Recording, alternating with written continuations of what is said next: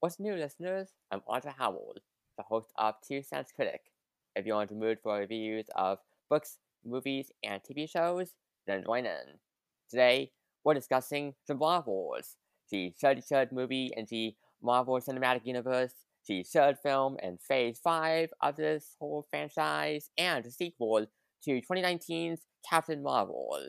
And joining us for that discussion are a couple of co-hosts of Opinionated Lushes, Jessica and Saunya. And they have been on my show for quite a few times now because I first had them on for Free Guys and I brought them back on for Black Panther Wakanda Forever, then for this podcast two year anniversary, and then for A Good Girl's Guide to Murder by Holly Jackson. So that means this episode, this is the first episode, meaning that they're joining the Five Timers Club. Yay! You have a club for five timers? I didn't even know. This is such an honor. I would like to thank my co host Saunya for achieving this with me. Without her, I would not be here. Thank you. Ditto, but like your name. Oh yes, I wish I, I had like a, a medal or something, a trophy, something to hand out. I've actually ended up having a couple other guests of mine who have also joined the Five Timers Club. Very nice, very I'll nice. make like a pin. and Be like, Yeah, like five a badge we timers. can put on our website. Oh yeah, like a badge. Oh. Yes. Oh. Like I love coming on your show. I oh. even like Jessica's like, "Oh, like is this date okay?" And I was like, "If Arthur asks, anytime is okay. I'll make it work." if Arthur asks me to come on his show, the answer is always yes. Just give me the date and time. oh, that Big warms fans, my heart. big fans here. Oh, warms my heart. And of course, you know, whenever you have me on, for, for example, when we're talking about Christmas stuff, that's always a blast. Yeah. Yes, Two so- years in a row. Might ask you to come on for a third. I know. Wink, wink. Keep your December. I would love free. that. I would love that. yes. Well, again, we're talking about the Marvel today. I'm very thankful to have you on, Jessica, Saunya, for this. And this is a movie that I was kind of like looking forward to as, as someone who is a big fan of of the characters of, of Carol, of, of Kamala, of Monica. So I was looking forward to this movie, even though I did hear some criticisms about it, and you all have to take into account all of the misogyny and the racism that it was getting hit with and misogynoir over the movie being directed by a black woman for the first time in the MCU. Yeah, a lot of that. And like like any like anything in the MCU that's very female driven, everyone always says is garbage. And I'm like, before it "Hmm." comes out, before you see the trailer, uh, poor Brie Larson has been getting like crud on like ever since she started as the Miss Marvel, right? Like As a Cap- Marvel, Captain sorry, Marvel. Captain Marvel, Captain, yeah. Yeah. and just the whole time, like on, and like because in Captain Marvel, like you see how like men treat women, Yeah. and how how she's like no, and like this like the smile line, right? Like why, why don't you smile for me? And Yeah. that's just like women deal with that all the time, and men are like no, like that's just she's just being a biatch, you know, like so it's and that like just continued on like this hate for like the last five i don't know it's been so long i don't want to say anything higher than five years because then it makes me feel older um so like she's just been getting hate for so long and then this movie didn't even get to the trailers yet and people are all just like oh another woke movie. I know it's woke because it has it's not like white man focused. Like that's why it's woke. It's like, hmm. Yeah, the, the, Hmm. the, the men are all mad. Like, oh, we want more men on screen. Come on, where are the white men specifically? We don't get enough attention. Go back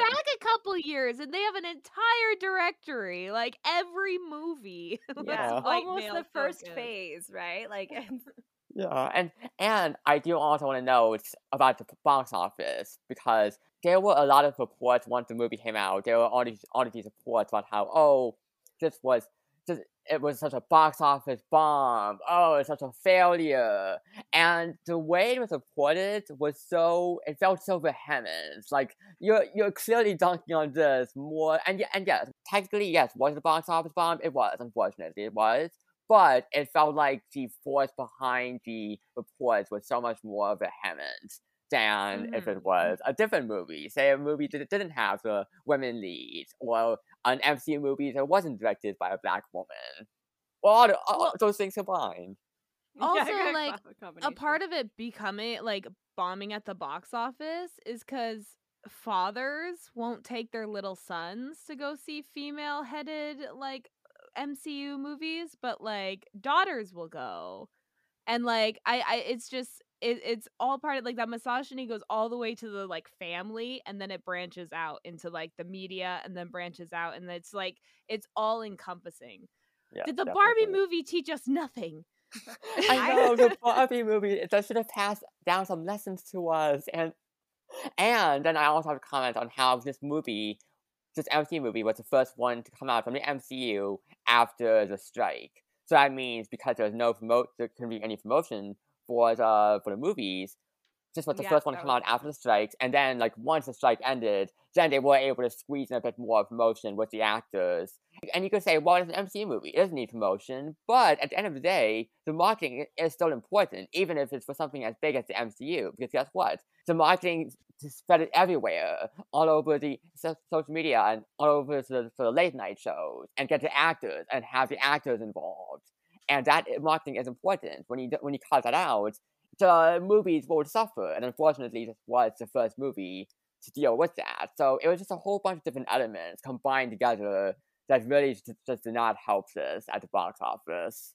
I agree. That's why I was gonna comment. I was like, plus there was like no marketing for this movie at Yes, all. Like so on top of like already the like weight it was carrying and negativity plus no marketing uh really affects how a movie goes, right? It didn't have Yeah. a chance. yeah, like- it's not a fighting chance. But Yeah, I, it- I was like, like- that Disney uh-huh. has it on so you can just watch it whenever, right? Like it's just streaming. Yeah, So yeah. maybe more people now that it's out and people are talking about it, Oh, maybe definitely. get the Like, recognition it deserves. well, even on, even on Twitter, I've seen I'm seeing a lot of people being like, "Well, I like this movie. It was fun," and you're seeing more more people show their love, and it is having a bit of a resurgence in that fashion, which I am glad to see. Me too. Me too. Well, I have a bit of a bit more trivia to say about this movie before we get into our general thoughts and feelings. And I'll say that this was directed by Nia DaCosta, who had also directed Little Woods. That was her directorial debut, starring Tessa Thompson. And actually, Nia DaCosta's next movie will bring her back as well. Also, Nia DaCosta directed 2021's Candyman, which I saw earlier today because I was like, I want to get back into her filmography, watch some more of her stuff. So I watched that. So I watched that today, and I liked it quite a bit. It's a, I thought it's like a strong requel slash sequel for the Candyman series. Have you have either of you ever seen Candyman? I ha- yeah, I haven't seen the re like the the newer one. I haven't seen that one. So Okay, or any of the other movies like like the, OG Candyman? Yeah, the OGs I've seen. Okay, okay. I don't I've- like scary movies. understandable, understandable. Yes, I've seen the first two Candymans and then this new can- the, the Candyman requel, but not the third Candyman yet because I've heard that's terrible. But I'll watch it someday. But yeah, I, I, met like Tony Todd. Tony Todd is that what his name is? Tony Todd. Yes, the actor. Uh, Ico- yeah, I met him in person. Yeah, and he's like seven Oh, feet tall. oh he damn! such a tall man. Like I think I reached his belly button, and I'm five six. Like this man is giant. So yeah, he is. He, like it's he's such he's so nice, but definitely intimidating just by height alone. Oh, he gives such a presence, whether it's in Candyman or in the Final Destination movies. Also, such a like such Mhm. a such a presence and air. Like this is someone who has the he brings the weight with him, even if he's in there for just like a, a few minutes. He still he makes use of every every minute. Every minute. And then the the Marvel was, was written by Nia DaCosta, Megan McDonnell, and Elissa Karasik. Now, Megan McDonnell wrote two episodes of WandaVision and is a writer for the upcoming TV shows Agatha Darkhold Diaries, Apple TV Plus's adaptation of the sci-fi thriller novel Dark Matter by Blake Crouch, and Vision Quest. That's the show that's supposed to focus on White Vision. Nice. I'm excited. And shout, shout out to Dark Matter, by the way, because I actually read Dark Matter, and I had a good time with Dark Matter. And I also did an episode, a podcast on Recursion by Blake Crouch as well, another sci-fi thriller, like a mind mind fuck. So, and Dark Matter is coming out in May, apparently on Apple TV Plus. So I'm looking forward to that. Close. Yeah. And then Alyssa Karasik, the third screenwriter, was a staff writer and executive story editor on season one of Loki, and executive producer for Apple TV Plus's Lessons in Chemistry, another Brie Larson project, which I've previously given as a good word. That was a good show, even though it had it had its flaws, some uh, some weird strange bumps, but Lessons in Chemistry is pretty good also. Oh, cool. I've, I haven't, yeah, I, I haven't seen a lot of like new stuff that comes out. I miss it all, so it's good to know. Oh. what Yeah, look usually for. Oh, five well. years later. I only Yeah. watch new stuff if Arthur asks me to. I'm like, I'm on it right away. and the budget for the Marvels was two hundred seventy-four point eight million dollars. So it did get a fifty-five million dollar subsidy from the UK government, where the movie was made, which decreased its net spending down to two hundred nineteen point eight million dollars, and that meant that it would have to gross at least $439.6 million at the box office in order to break even. Unfortunately, that did not happen because Yeah. at the box office, it hauled in $84.5 million domestically and $121.6 million internationally, building up to a worldwide total of $206.1 million, making it the lowest grossing movie in the MCU. And that's where a whole bunch of a whole bunch of reports were dunking on it and labeling it the first box office bomb in the MCU. Although it did surpass 2018's A Wrinkle in Time to become the highest grossing movie di- directed by a black woman. Hmm. the box office, yeah. It's sad. And and like I feel like a lot of these articles aren't looking at the nuance. You know, like the No. marketing, the patriarchy, all these Yeah. things that led to it. It's not just like, oh, it's a bad movie or no one cares, therefore they're not, you know, like there's so much other stuff going on leading to that. But Yeah, I think it also contributes to conversations that I'm always so sick and tired of seeing on Twitter, on film Twitter, where it's like, oh, the box office, the box office, the box office. And it's like, okay, I get it. The money is important. Yes, movies need to make money in order to show the corporations, the executives, the shareholders that, hey, we, that we're making money, so make more movies like us. I get that that's important, but also, it would be nice to be in a world where the money isn't as crucial, where it's just like let's just make the damn movies. It'd be nice if they make money, but also, and it's just, and granted, we're also living in a world that's so hinging on streaming too, and Mhm. that clip where Matt Damon talks about how streaming has greatly affected the cinematic world still holds up, it's quite relevant, and just like how streaming you can't really get the money from streaming, but with DVD sales, that's where it's like it brings in all the money after the box office. So it's it's Audit. the same issue music was having when downloading and Yes. streaming first started, right? Like CD sales, their biggest number uh, of like how to tell what was popular or what was making money was no longer uh, a factor and that kind of stuff. And I feel like um, it, they kind of figured that out now with like stream numbers and that kind of stuff. But you're still fighting other corporations, these streaming corporations, to pay what the product's actually worth. I feel like that's the problem with streaming. It's not even like the technology's amazing. We can have theater movies into our home within like a week. But uh the companies that own the streaming services aren't paying well for them. So Yeah. Yeah. Then one more thing I would say is that just like in the first movie, Brie Larson had to use a stunt double in scenes where she's in the room with the cat, well, with, with Goose, the Flerken, because she is severely allergic to cats in real life. Yeah. Yeah. Oh. That's oh wow, that's that's rough. That's rough. I mean, good thing she's Brie. Larson. Like, because if you're if you were anyone else, like if you're just getting into acting and they're like act with this cat, and you're like, unfortunately, I have an allergy. they're like, okay, we're gonna get someone else. Yeah. you're either gonna do this or you're out of here. Like Oh, that's uh-huh. oh. Boot you out. oh, well, that's what I have to say about the Marvels. Now let's get into our general thoughts and feelings about this movie, non spoilery, of course. Saunya, let's kick off with your general thoughts I loved it so much. so energetic. I love it. yeah. Yes. Um, I think it might have been like it is my new favorite Marvel movie. There's a lot of stuff going on. There was not a single part of the movie I didn't like. Like it was the perfect pace, the perfect storyline, the perfect characters, the perfect acting. Absolutely amazing. Loved Oh it. damn! Very enthusiastic. Love that. love yeah, that. I'm like, yeah. And yes, your thoughts. I'm not as enthusiastic, but uh like I, I thought it was all right. Like um like like I'm not an MCU fan. Like like I have no problem. I have nothing against it. It's just like I never really got into it. Like the the Black Panthers are, are really the ones I've watched. Yeah.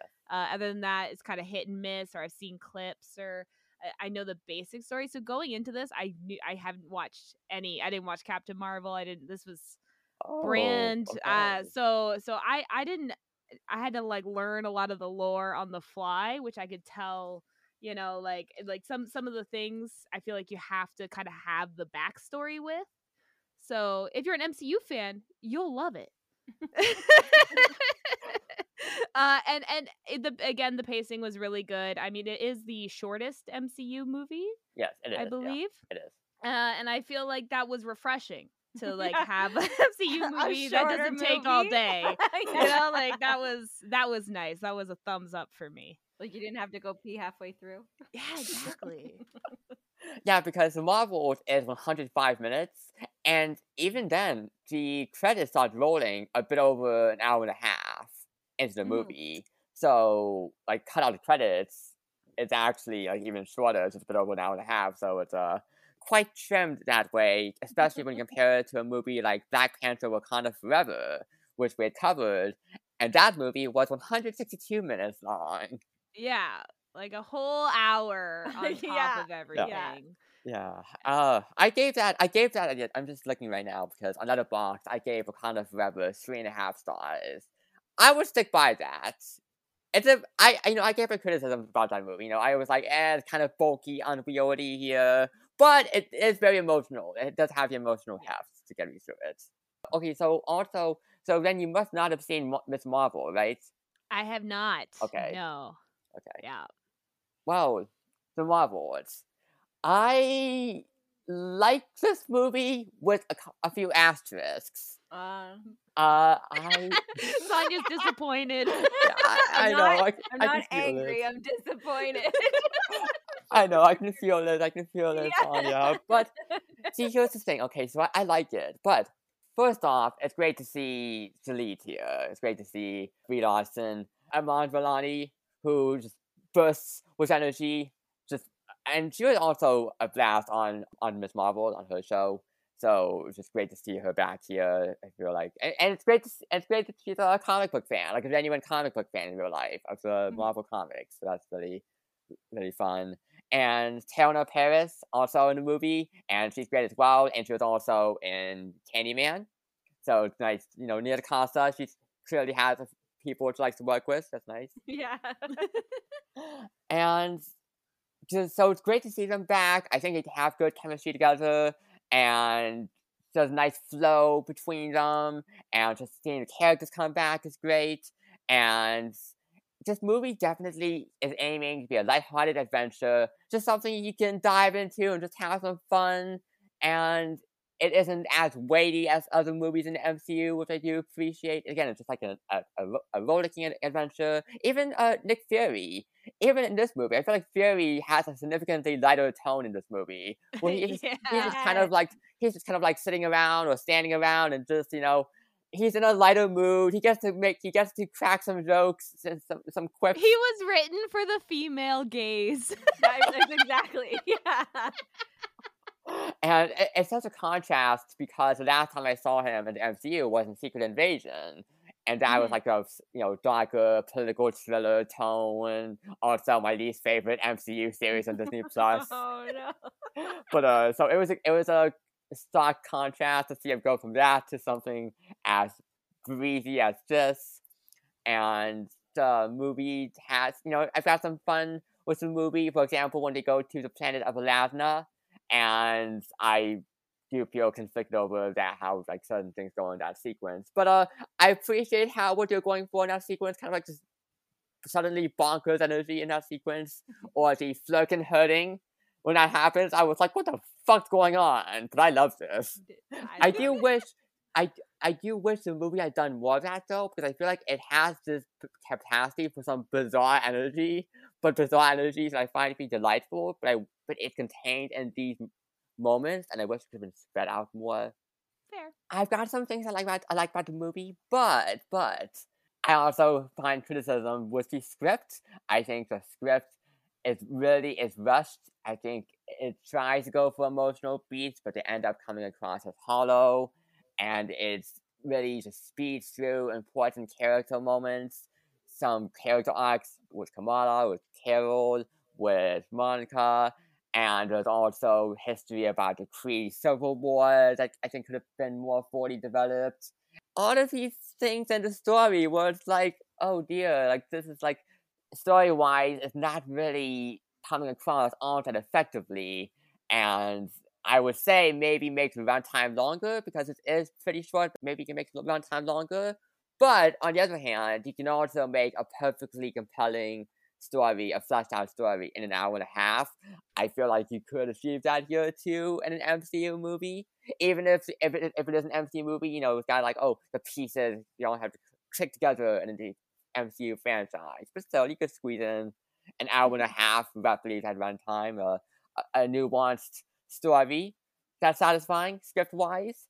I I agree with that. Some of the points became very like explainy. Exposition dumpy right? Yeah and i was like okay like does any of like what matters you? Guys are just talking like it's not the exposition just, yeah. Yeah there, there was some there were some points where i'm like characters are delivering exposition in a way that no human would ever word this in real life. Like it was just that was frustrating i also I guess this made me more of a nitpick, but I also did notice a lot of moments where it's like, okay, the teleportation, switching places crap, uh, the rules are not making sense here. How does the teleportation work? It's and comic book logic. I know, comic book logic, but still, it happens so much where it's like, oh, I can't get away from this. I'm noticing it too much. You're not doing it just like once or twice, it's like multiple occasions. I noticed like a little bit of plot holes too, but we can definitely go into that when we're allowed to. Oh yeah, definitely. Talk in more detail. Yeah. definitely, definitely. And all of these things combined together into this movie and makes something that I again I like, but it's got lots of flaws. I gave it three stars on Letterboxd. I think that it for my MC ranking, it falls in the middle of the ranking, in the upper half of that middle, but still in the middle of the ranking. I certainly don't think it's terrible though, because I've seen some people say that this is outright awful. I don't think it's outright awful. I think it's got some it's got some very good parts, but it's just not nearly as strong as it could be. I really I don't feel like the other concept direction is able to flourish as strongly as it could unfortunately in this movie, thanks to the uh, messiness of the script. But still, I like it, you know, with some asterisks, like I said. Fair. Well, we have offered quite a few opinions, general thoughts and feelings on the Marvel. So now it's time for the wind-up score. This is the point where we each deliver a score that ranges from 0 to a 100. So, Jessica, what's your wind-up score? I'd give it a 75. Nice, nice, 75. Yeah, very like top, you know, like if I want a quick, good movie that I know I'm not going to get bored with, lots of things going on. I can put it on and know I'll be done in an hour and a half. Oh, and then Saunya? 95. There's just this one little part I didn't like, but like overall, it was like a really well done. Everything I love about comic book movies, this like hit every single spot for me. Nice, nice. Uh, for me, I'm gonna give a wind up score of 60 out of 100. Yours is like low, low. You're like, oh, I Only made it a little bit halfway. Still above Still- average. Still above No, yeah, average. yeah, so above average. It's not 59, it is 60. it's a three star movie. Again, on Letterboxd, it's three stars. And it's in the middle of my MC ranking. And uh, just, you know, I've got I've got my criticisms with this movie, major criticisms. I even was thinking, should I do 62 out of 100? But you tried, eh? I, you know, I- just, I just, I can't bump it up even two points higher. It's gotta be 60 out of 100. That's all right. Not everybody has to like the same stuff. True, very true, very true. For example, I'm a huge fan of the neo noir thriller Chance, but unfortunately, a couple of my friends do not like it. No, no, no. Actually, no, no. Three of my friends do not do not like it. But I'm trying. It, I say it's underrated. and I'm trying to push more people to see it, and but three of my friends do not like it very much. So no. Yeah, they're like, no. Some of my favorite movies, lowest Rotten Tomato score. You know? Oh wait, I- Yeah. Not Every everyone time I has like to like it. yeah. Every Yeah. time I like something, Rotten Tomatoes has like three stars or lower. They're like, it's seventeen percent. I'm like, what? Yeah. Oh, well, we've given our wind up scores. So now, let's dive into the plot breakdown. So, listeners, if you have not seen the movie, maybe it's a pause the podcast, go out and watch it.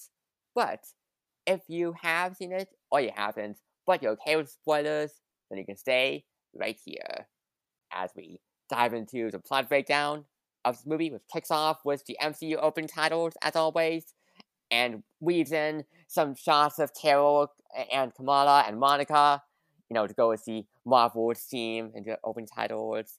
And then we have the Kree teleporting to this planet where Dar-Benn, played by Zawe Ashton, Dar-Benn is the villain of the movie. They're here to retrieve this bangle, but they need this other bangle as well.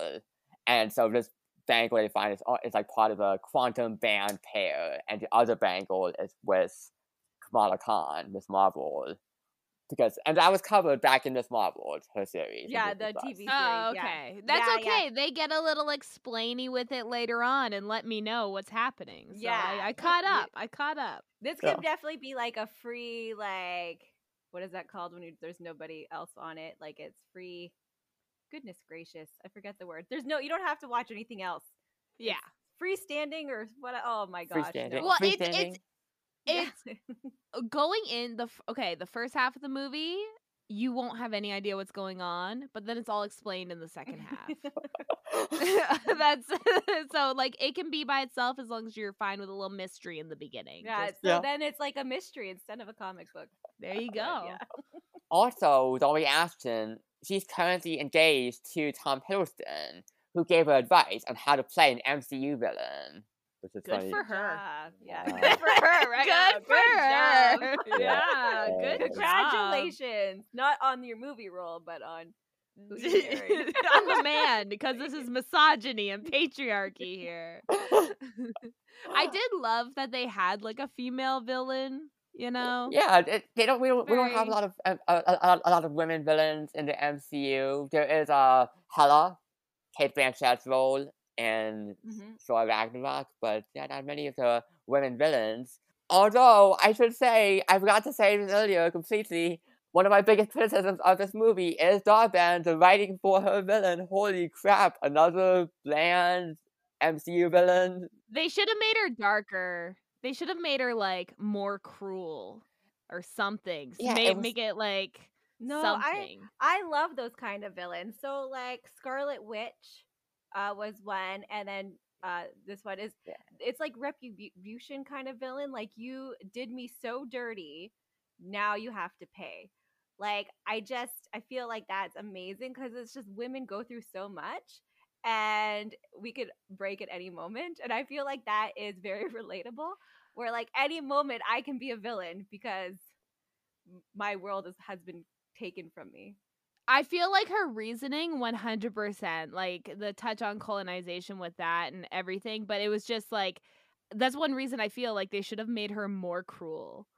Like they should have made her do something that like she sucked the atmosphere out of the entire planet. How much? Yeah, but you don't can get to like see the after effects. that's the you know, thing. you're not Yeah, I don't care though. I don't care though. It's like it doesn't really get the emotional impact on me. It's just like, okay, she's stripping the atmosphere. Okay, she's she wants to suck the energy out of the sun. Okay, she's sucking the water out of the lava. Okay, it's just like I feel like the writing is just like it reminds me of other villains. It's like the other villains, like the the Ma- Malekith from Swords of the Dark World, or Ronan from the first Guardians of the Galaxy. It's just like the same old, like, oh, I'm nefarious, I'm doing evil things. But it's like, where's the nuance? Where's like the Killmonger level nuance? I feel like if they had have had her like do something really evil to like one individual, that would have created more of an effect than like taking the whole atmosphere. Because it's one of those things where it's like when it's one person, it's a person, but when it's like a whole planet, it's just a statistic. Like I can't care for a whole planet. So you wanted more torture, is what but to like one more, person. more individual. Like I feel like that would have made her seem more Okay, evil. But uh, like the like the High Evolutionary and Guardians of the Galaxy Volume Three, because holy fuck, he is evil. But the thing is, he's evil on a macro scale and a micro scale, Mhm. and I think he is definitely like the most like the most sadistic villain in the MCU, and you just hate him so much, and that and he works. Like he's a good villain because he's just so utterly cruel. Like even in his cruelty, his cruelty feels fleshed out, his malice, and what he's willing to do to like to torture people and just to create his idea of a perfect a perfect species. I don't know the lore. Does he have like a good reason for being evil? no, Or no, okay, so see how this character, a woman, would be so much more interesting because she has such a good reason to be evil, and then she was also that evil. Like it would be good to like. I feel like it'd be great to see her like sad- sadistic and like, oh my god. But then you're like hearing the story of how she became this way, and you're like, oh shit, no, same girl, same. Yeah. yeah, that's what I mean, like, I Yeah. love relatable villains, though, right? I'm like, you know what? Yeah. Mm-hmm. Okay, see, but the high evolutionary though, he's not meant to be relatable. Like he is just like he- again, he wants to create a he he he's like a eugenicist. He wants to create Yeah. the perfect Mm. species, and that's what he wants. And it's just like you're not meant to sympathize with him at all. But Yeah. I, I like I like villains I can side with. Some villains are right. like Killmonger, for Yeah. example, or even uh even uh, Michael Keaton's Vulture in Spider-Man: Homecoming. Like I Yeah. feel like he's also kind of like a, a like you can understand what he's doing. Like he's you know this criminal, he's trying to take care of his family, and he's like a, hu- a human villain. I, I feel like I feel like that's a good example of, a- of a compelling villain. Yeah. Or even like a well, what are the villains? There's also a uh, why am I blanking on his name now? Uh, Jake Gyllenhaal's character. I should uh, Jake Gyllenhaal's character in the uh, Spider-Man Far From Home. Oh yeah, Mysterio. Mysterio. Yeah. Why did I forget his name? Yeah. But yeah, he was, I think he was a good villain. because it was actually. Mysterio. yeah. Ooh. Ooh, it was a terrible. He was like an interesting, one, one one of the more interesting villains. I feel like this guy who was like, oh, all about performing and putting on a show, and Mhm. you know, basically bamboozling people with his his holograms and tricks. Right. Yeah, there was was just con so they could have yeah. done something with her to just like her reasoning was so good to be a villain. It's just the rest of it. should Yeah. have done more. Yeah. Ah, so yes, that's Dar-Benn, and then and then we get introduced to some other main characters. So we've got Kamala, played by Iman Vellani, in her hometown of Jersey City, and I love how she's introduced. She's drawing up a fan fiction comic that teams up Captain Marvel and her own superhero identity, Miss Marvel, and there's a beat where she has them go, dude, twinsies, when they do the whole hand motion thing yeah. Finger gun. Yeah. finger guns. But her bangle, the bangle she's wearing, again, the other one in this bangle pair, starts to glow, and then she gets sucked towards her closet. And that scene, by the way, was in Miss Marvel, the series. Yeah. Yeah, it's at the end there, yeah. Ah. Okay, okay, I'm learning. I'm learning. And then we, and then we introduce the other characters. We're cutting to earlier today, where we have we, we have we have Carol. She's using she had going through a memory a memory session to regain her memories that that the Kree has stolen from her.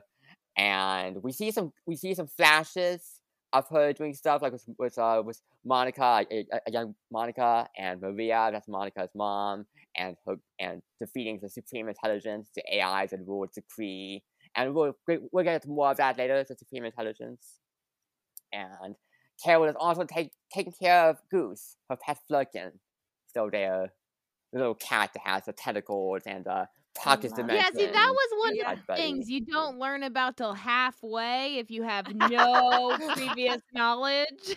Yeah. Yeah. In my notes, I put cat didn't need oxygen pressure.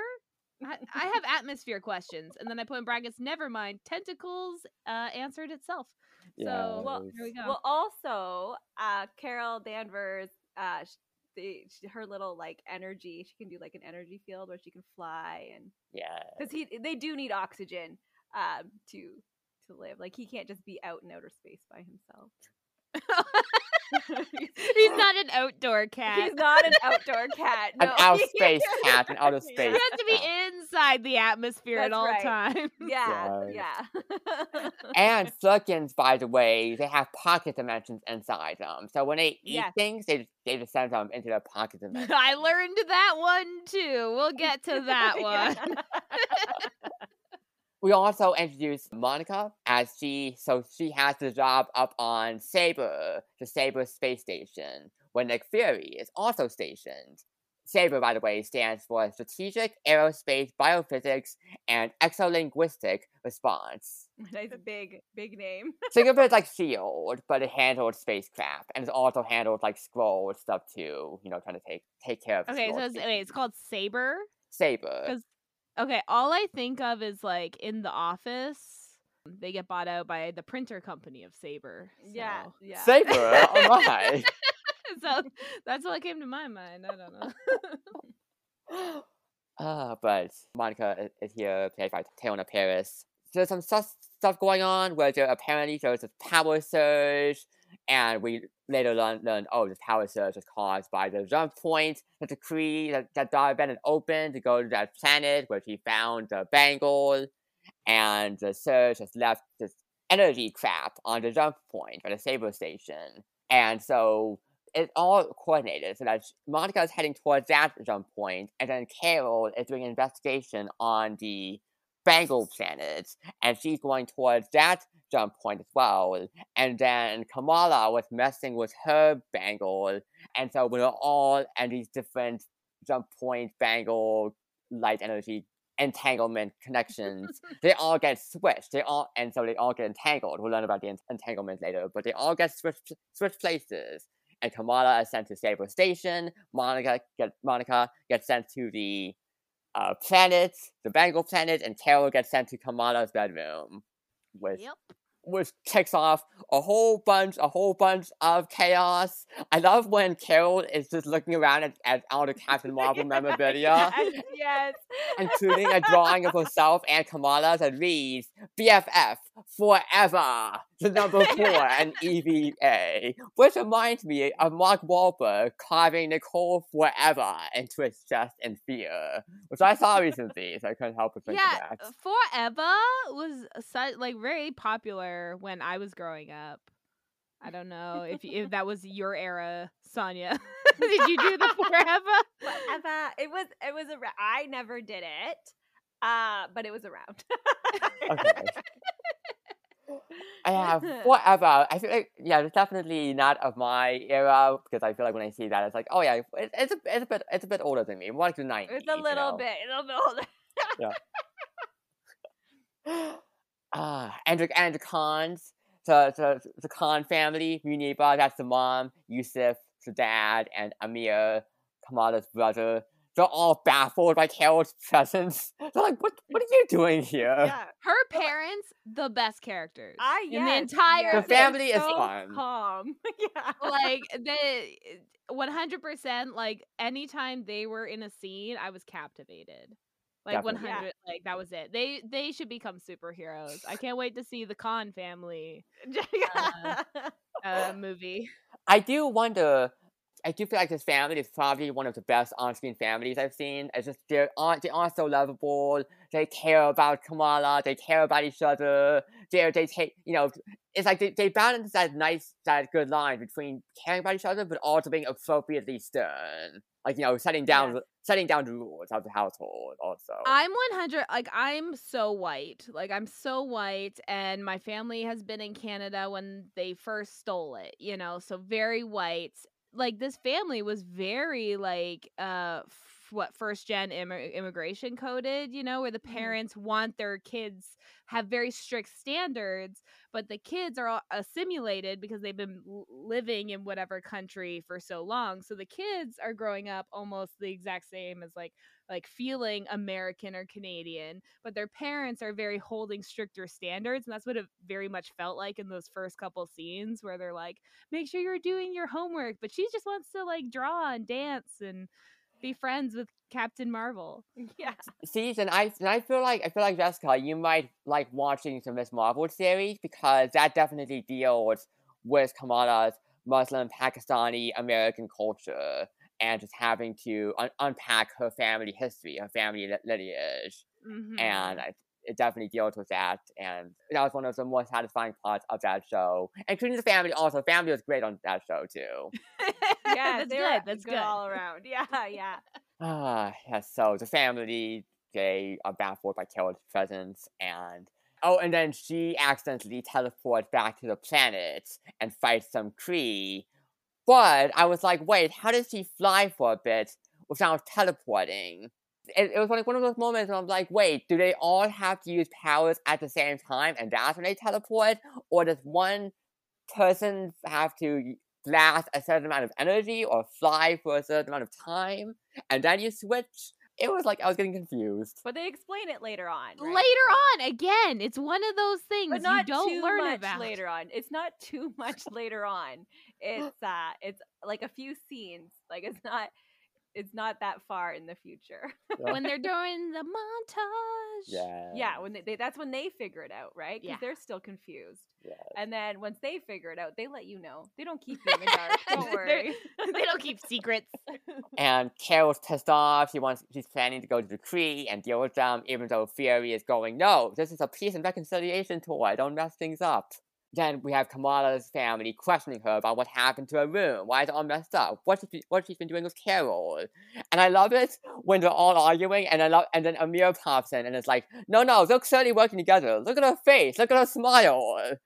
and it's like the way like Kamala, her smile is slowly growing, and her brother's basically like, I know what you're up to. You're doing stuff with Carol. and it, like and, trying to get her more in trouble. and even I think it's the mom. I think it's the mom, Muneeba specifically, who's like, are, is she pressuring you in any way? Is she pressuring you? Yeah, you? just so sweet. Yeah, she's like, you don't have to be a superhero if you don't want to. Like, you just be you, sweetie. Like, so I loved that. That was like such a good like little addition. Yeah, Because some parents go the opposite way. yeah, Or like, oh, she's famous. You better go and do whatever she says. So I was like, oh, this is nice, refreshing. And then Carol flies to Tarnax, a Skrull refugee colony, and sneaks into a Kree ship.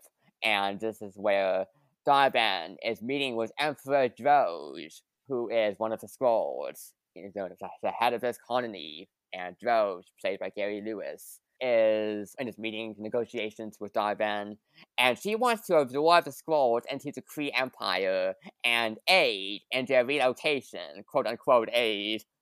And she goes on to say, I would hate for your people to suffocate when I strip the atmosphere. And it's like, wow, what a way to sound so kind, so helpful. yeah, you're you're not deranged at all. no, Like- no.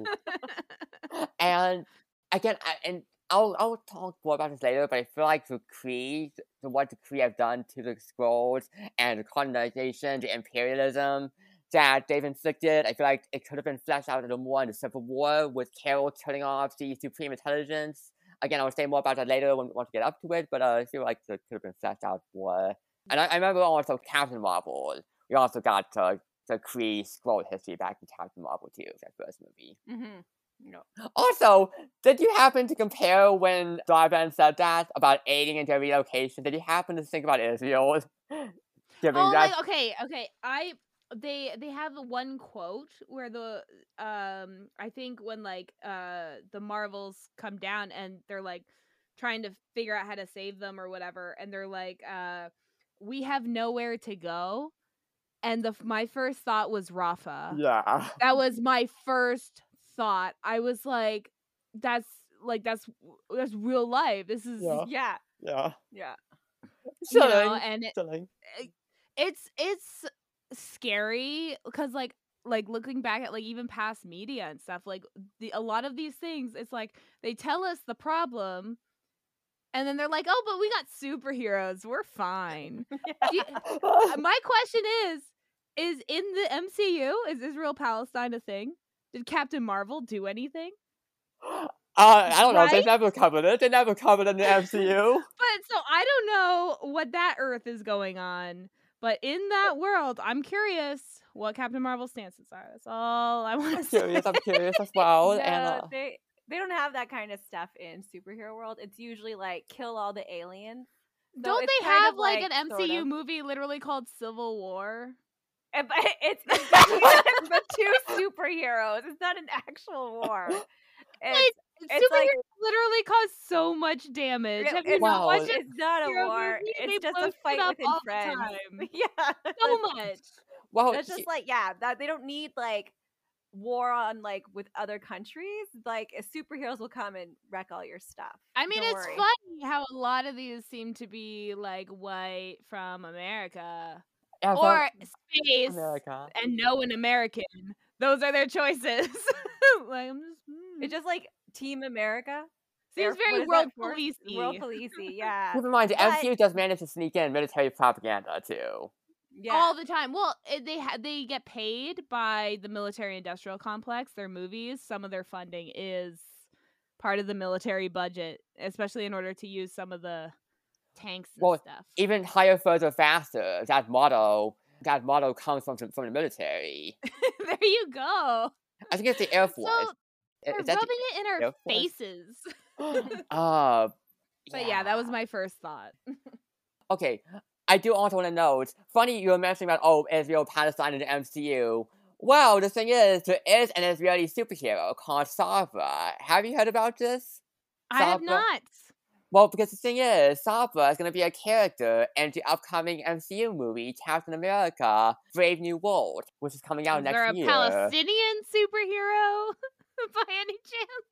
Uh, not that I I don't know about that, but just I know about the Oh, Israeli damn. superhero who, even though costume, it's white, it's blue, it's got the the Star of David. It's basically a whole Israeli flag as the costume. And even in the comic, Sabra is very much a deeply, deeply like, oh, Marvel Comics, what are you doing with this character in the comics? And now gonna be a character in the in the movie. Thanks for promoting Zionism, um, MCU. I'll have to I'll have Oh, to boycott that movie. Well, you know, yeah. it's Disney, but a lot of like a lot of the comics, almost all these comics, were written by white straight men, a little more progressive at the time, but they're also made like American characters, right? Like comics didn't really get to be worldwide for a long time, so these movies are very North American focused because that's where they were written. That's I know, Like, but the fun part about it being fiction is they could rewrite it. That's They like the could, fun part about Yeah. it. They could Yeah. just rewrite it. oh my god, could you imagine? He comes out, Cap- Captain Israel or whatever his name was. He comes out and then he pulls off his outfit and he was actually Captain Palestine this whole time. Oh. Yes, and um, o- okay, yeah. So, so Carol is on the ship, and Kamala, Carol, they're dealing with some switching crap, and just kicks off a whole bunch of like teleportation between the three Marvels with Kamala, Carol, and Monica. A whole fight with they're fighting some Kree guys, Kree soldiers, and this was again some more teleportation stuff. For example, like okay, how does Carol blast her energy beam at the Kree in this hallway without teleporting? And stuff like that. And just like, hmm. I guess it's fun to watch. Like, oh, but a whole bunch They of. They tell uh, you later on. They tell you later on how. I know, I know. But still, but still. They tell you later. Oh, also, Goose devoured a whole armchair. That was fun. Yes. Goose very troublesome. very he was troublesome. hungry. There's no fat shaming here. He was, he Oh, was I love. Goose. I was like, Goose, you want to eat? You can eat whatever you want. He's my Anything, Goose. Yes. Oh, this was also where that trailer. We had that trailer moment where Kamala witnesses Goose eating some some Kree guards, and she's like, "Oh my god!" This cat just ate a man or Yeah, guy. This yeah.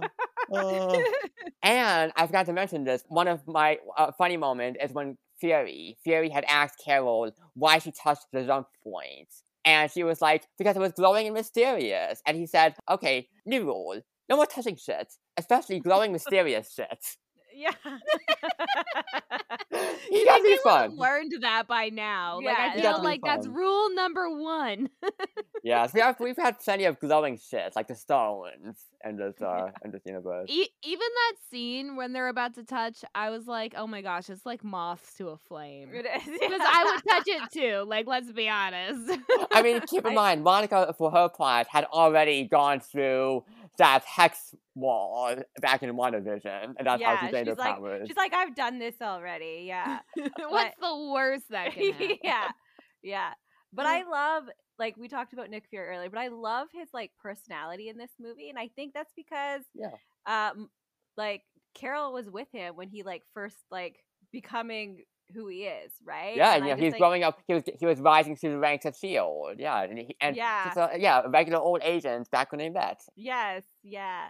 And I just feel like they're girlfriends, you know, like they just like yeah, been yeah. friends and i feel like he can be more himself he doesn't have to be like the authority figure here he can just be who he wants to be so he's more like laid back while she's like involved i feel like that's my theory anyway is Yeah. He is more laid back because he's with like not just a colleague or someone he's in like charge of he's with a friend Yeah. He even has a little pager. Remember, he had a little pager to page Carol specifically before he turned into dust. yeah at the blip yeah Yeah. Oh, the blip. I know blip. about the blip. That was one thing I did know. Very good, very good. Then the fight's over, and then Fury and Monica arrive at the Khan house. Kamala's looking at the tablet in Monica's hand and asks, if it's supposed to be top secret, secret why is this tablet in a clear case? Good point. And Saber has intel on Kamala. Both she and Monica possess light-based powers, and so does Carol. Kamala catches Monica calling Carol Aunt Carol. Catches on to that. And then we have Monica saying Carol can absorb light energy, Monica can see it, and Kamala can transform light into physical matter. When Monica was like, I can see the light, and I'm like, Still can I? that's like that's a strange way to word your powers. I don't know. I feel like it could have been a better way to word that. i think she like added more details like she could see like the light waves It was like know? later later on she did she did mention the electromagnetic spectrum. She does say that later Yeah. on. I, I think I, I think I have the quote here, but so what is better. So I, I also was it Miss Marvel that can Kamala that can make that light into Physical. physical, matter. physical matter, Yeah. yeah. So she has like the Why fist, is it purple? fists. I don't recall there being a specific reason for that. I think it just happened that way. Again, from what I remember from Miss Marvel show, I'm just thinking light spectrum. Purple's not the first color I think of. You know, like if I well it's the last purple isn't even on the rainbow. It's violet. It's the last color in the spectrum, so maybe that's just like Violet. the reason. I don't know what Or- the difference is, but it's violet. Or It's maybe maybe the reason just is that it's fun to look at. It's purple. It's you know, it's just, right? That's a maybe it's a nice a fun color. color. For this, They're like, it can't be red. That's too resembles fire. It can't be green. It'll disappear in the green screen. It has to, you know. well, well, green. The thing is, though, it couldn't really be green because then people would think, "Oh, Green Lantern." Right? Like, so I yeah, the color was just specific based on all the previous heroes. Oh, they narrowed it down. Yes. And then Kamala shows off her powers, teleporting herself with Carol. And there's a funny little moment where Yusuf is like, she, Carol, she and Monica don't look related, But Minerva says family is complicated. Mm, yeah, it was really cute. Yeah. Then Monica explains the entanglement and now connects her powers with Kamala and Carol. And this is one of the exposition dumpy moments where she's like, she explains to Carol because Carol's like, wait, do you have powers? And Monica's like, I walked through the radiation shielding barrier of a witch hex, and now I can manipulate and see all wavelengths of the electromagnetic spectrum. And it's like, oh no, that sounds like such a script line. No human naturally says that. But like if you listen to her talk like in WandaVision, she is a very wordy character. Like she is, like, Like and that- I feel like that is supposed to be part of a character, eh, but in this specific instance, it doesn't. It doesn't work on me personally. Yeah, yeah. You're I like, I feel don't like like- the way it felt here. it would have been fine if that was the only time. You know what I mean? Like if it like it, I feel like there was just Yeah. again so many times where they just like had to explain what was going on that I was like, okay. Like I feel like the first couple times I didn't realize what they were doing, and by the third time I was like, okay, like I get it. They get like it. thank you. I I needed to know this information, but maybe there was just like a different way to do it. The- too Yeah. much flashbacks to like the other movies. Maybe they're worried Yeah. You didn't watch anything, Jessica. Yeah, they're like they're waiting for me to come Yeah. watch the movie. And they're like, we just want to make sure you know what's going on. Yeah, like- Jessica. Since we know you missed it all before. Oh, recap, show everything, the info. They just should do like a uh, on the previous episode of MCU, and then do like a whole thing in the beginning. I mean, they did Like do that. With, 20 minutes of flashbacks. they did okay. They did that with Echo though. They did that with the Echo miniseries on I Disney. Plus, where it's like, oh, let's do the full, whole first half hour. Let's mix scenes from Hawkeye and with new scenes to do a whole flashback, and then we'll get into the present day for Maya Yeah. Lopez. yeah. Which I was not fully happy with. I think it could have been edited much more tightly. Yeah, Ugh. that's like what I really don't like about Disney, like the TV show part of them, is that it's way too much credits and flashy Yes. backs, like not enough meat of the So much, so much to catch up on with these TV shows. Oh wow. yes. But for like the going back and stuff, comic books do that a lot too. That's why I mean like Yeah. this one is very comic booky Yeah, to me, yeah. and I loved it. Is they'll do little scenes in the page of the comic book that you're reading of stuff that happened before Yeah. while they're talking and stuff, right? So I feel again it's very more comic booky than the other ones. Like it's Yeah. Yeah. like how She Hulk was. She Hulk was very close to Yes. more She-Hulk, comic booky. Yeah. She-Hulk. those. Which was another thing that kept getting like bad reviews because women. Yeah, and I, I still, I kind of like that show, but I kind of don't. I'm ambivalent over it. I think it was successful in some ways. I think it failed in other ways, but I don't think it's awful. I certainly don't think it's worthy of all of the oh the bigotry, the misogyny. No, I know. I loved how they made fun of that. Like by the second episode, they're just like, yeah, like Yeah, men. Yeah. Men. Men. Yeah. And then Carol, see, here's a- another moment I take issue with, where Carol, she flies up into the sky and then switches places all of a sudden with Kamala. Kamala, and then Kamala is falling down, and Monica has to try to go save her. But then they're alright, like, because Kamala makes a shell around the two of them as they fall, and then they switch places with Carol. Carol falls into the backyard, and Kamala and Monica materialize in the Kree ship.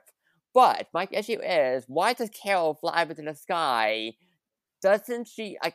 Does she know Kamala can't fly? So it's very risky for her to go up into the sky. If you fly horizontally, that's much safer. But if you fly vertically, that's very dangerous. I don't think they know at this point of the movie that that's what's causing the switching. I, I They just know they're switching. yeah, I it, do- I think it doesn't click in until later. Um, while they're all together on the ship, they're like, oh, when we use our powers together, Okay, that's what Because- happens. Yeah, so I think she's just confused. she's in her was mind right now. Yeah, I, She's just I, doing her own thing. Yeah. So, Because she's very focused on the Kree and the Skrulls right now. Yeah, and we find out why later, and I think it really makes her a dick right at the beginning of the the part of the movie, like because she's so focused on this one thing, she can't see all these errors that are happening. So Sure. it's uh, yeah, I feel like before she realizes, oh crud, I'm not being a good person. So and It's funny when Fury tells Monica to go up there save Kamala in the sky and tells her to use her black gold magic. yeah. and then back to Dar-Benn, who wants to use her one bangle now, even though it's hazardous to do that, because you need, apparently you need both bangles, but people just want to use the one she has right now to do total crap. And then Carol arrives. Oh, Kamala, there's a moment where Kamala gasps when Carol arrives, but Carol is like, hold that thought. yeah. Just like, wait a second. Oh, also, and then Kamala was like, you know my name! To Carol. Oh my gosh, her fangirling, I it so, so cute. cute. Yeah, I was like, oh. It's like now I'm at the age where I can't worship celebrities. But like I remember back Yeah. in my innocence when that was just like meeting someone that you saw on TV was like the highlight of your life. Like so like I get it. Like good, Yeah. you know, that's eh, she played that very well. Like I love that Absolutely. actress. She she she can do that giddy very allu- like very so like oh my god. authentic, so authentic. Yeah. Yes, flaky exactly. teenager too, like Very believable. yeah. Yes. But oh no, Dar-Benn is so pissed off. She used her bangle to absorb his blast, his energy blast from Carol. And then she gets pissed off with the Skrulls because she's like, You released the Annihilator against me! Which, by the way, I haven't said this yet, but the Annihilator is a nickname that the Kree has bestowed upon Carol. For reasons, you know, we'll get into that later. I mean fair. Dar-Benn is pissed off. And so then she opens up a jump point in the sky to start sucking up the atmosphere. And in the process, she's screwing with all of the all of the Skrull down here too. So now they all have to be evacuated. And then Carol is, instructs Kamala to not use her powers, but Kamala ignores her and does so anyways, and she almost falls out of the sky again. And then a tornado, just like a tornado that's touching down. The atmosphere is going crazy. Yep. There are people who are getting killed as, as as like the rocks are falling, and Carol and Monica are like, "We gotta go now on this last ship." But Kamala is like, "No, we gotta save more Skrulls." But they don't have time. They have to save the people that they can save right now. So the ship take off, leaving behind a whole bunch of Skrulls. Oh dear lord, the Skrulls just can't catch a break. No, this I know. I'm like, oh, you guys. this actually made me think of when the U- U.S. got of, out of Afghanistan. Is like in some weird way, like when I saw like the the plane filled with people, and that's all they can take, and everyone Yeah. else, will, eh, you're just you're stuck. You- What are we can do with you? You know, I was like, oh, Uh, well, that's depressing. Yeah. Yeah, yeah. but even a few a few evac ships that tried to take off, but they also got sucked through the jump point as well in the sky. Yeah. Yeah, they didn't even make it through, right? yeah Like, it's so it's just like what can uh, what can you do you're right like it, there's no if the option is no one makes it that's not a good option right. either. Yeah, Ugh. like, but if like if you can get ten people, like at least it's well 10 maybe the annihilator yeah. should refocus Okay, well, Tarnax. I want to. I just want to say right now for Tarnax because Secret Invasion, Secret Invasion was all about the Skrulls. But the thing is, Tarnax was never a thing in that show because that show is all about oh the Skrulls. They- They've been hiding amongst humans on Earth because they need a home. But the thing is, Mhm. Tarnax was never a thing in that show as a refugee colony. So it really just feels like this movie was just erasing that whole show. It's just like, oh, we have this refugee colony here that was never mentioned, by the way, in Secret Invasion, a show that had a whole bunch of Skrulls and also had some Skrulls who were uh, up to nefarious shit. They were separate from the Skrulls who were just doing their own crap, trying to live peaceful lives. The nefarious Skrulls had kidnapped humans and were putting them in these pods that had these e-, electros head thingies that looked like campy sci-fi crap. That show was so damn weird and bad and but them not mentioning that they, they might be like a you know refugee colony that sounds very uh like uh, western history or like when they write it I, I like i'd like to say it was that, but I think it's also just not the MCU not being connected very well writing wise, it's like not communicating like, hey, what's the MCU canon here? we'll give them the benefit of the doubt Ah, so after the evacuation, you know, everyone's just like, oh boy, what happened? Droge, Emperor Droge is upset with Carol for messing up the peace treaty. And she, she is now called up a friends to take the Skrull to a safe place. And that friend is Valkyrie, played by Tessa Thompson, who is here for a very brief amount of time. yeah. and she kissed Carol on the cheek, which a lot of people were wondering, ooh, is that supposed to be queer? And it would be nice if there was like explicitly queer, you know, stuff But happening. like girls can kiss on the cheek without being lesbians. Yeah. You know, like I know like having same gender relationships is really important and to be shown in these movies. But I also feel that it's okay when women are just friends and can kiss like show affection Oh, without it being a relation like a sexual relationship. Well, yeah, anyone could show affection to someone else without it being a sex thing. I feel like because they're so limited in how much LGBTQ anything really is introduced in the MCU, that it's very like, at least from what I know, that like, yeah, it, a kiss on the cheek is like the only way we can go is like, oh, they must be lesbians because we're starved. What the for a lesbian is, it's just something we relationship. want, right? You're like, I want can happen it. Although, like, that would be an amazing relationship because they're both incredibly badass women. Yes, definitely. And people have been shipping them for a while. People have been shipping them for a while. And uh, even the actors, like even Brie Larson and Tessa Thompson themselves, have been like, hey, we, we, we would love it if, if our characters were in a relationship. We just want to make great." out on camera. We're Yeah. voyeurs, actually. Yeah. it's our kink. yeah. And I think it's, it's also been strongly implied, like implicitly implied, that Valkyrie herself is definitely is definitely queer. Like she had a yeah. relationship with one of the previous Valkyries who had died. Like you know that's part of her whole backstory. And even in I think Thor Ragnarok, there was also a implicitly, like, you know, implicitly queer moment. And even Brie But She's the Larson, uh, one. yeah. well, Yeah. even well, the thing of Carol, there's been like, wait, ha- was there a romance between Carol and Maria Rambeau? And that's been a whole theory. Like, wait, was that happening? Was that uh, uh, was it implied? It's like, is it what's happening? They need get- to eh, be more general. explicit with it. They, general, if they yeah. show what's gay, then we'll know what's straight. It's like you know what it's I like mean? Eternal. Remember Eternal? They had a gay kiss on screen between two men on screen Yes, on the yeah. lips. They also had sex on screen. I was like, this isn't children Marvel. Like, Sex between a man and a woman, the missionary position. yeah, but it was still the most the like. safest of all the positions I know, for but I was like- TV. I was like, wait a second, this isn't what I remember. Uh, it just hey, some comic books. oh, there's titties and So- everything. all in of it. them. Yeah, Like, but it was just like I. This is usually like Marvel's usually like for the younger crowd, right?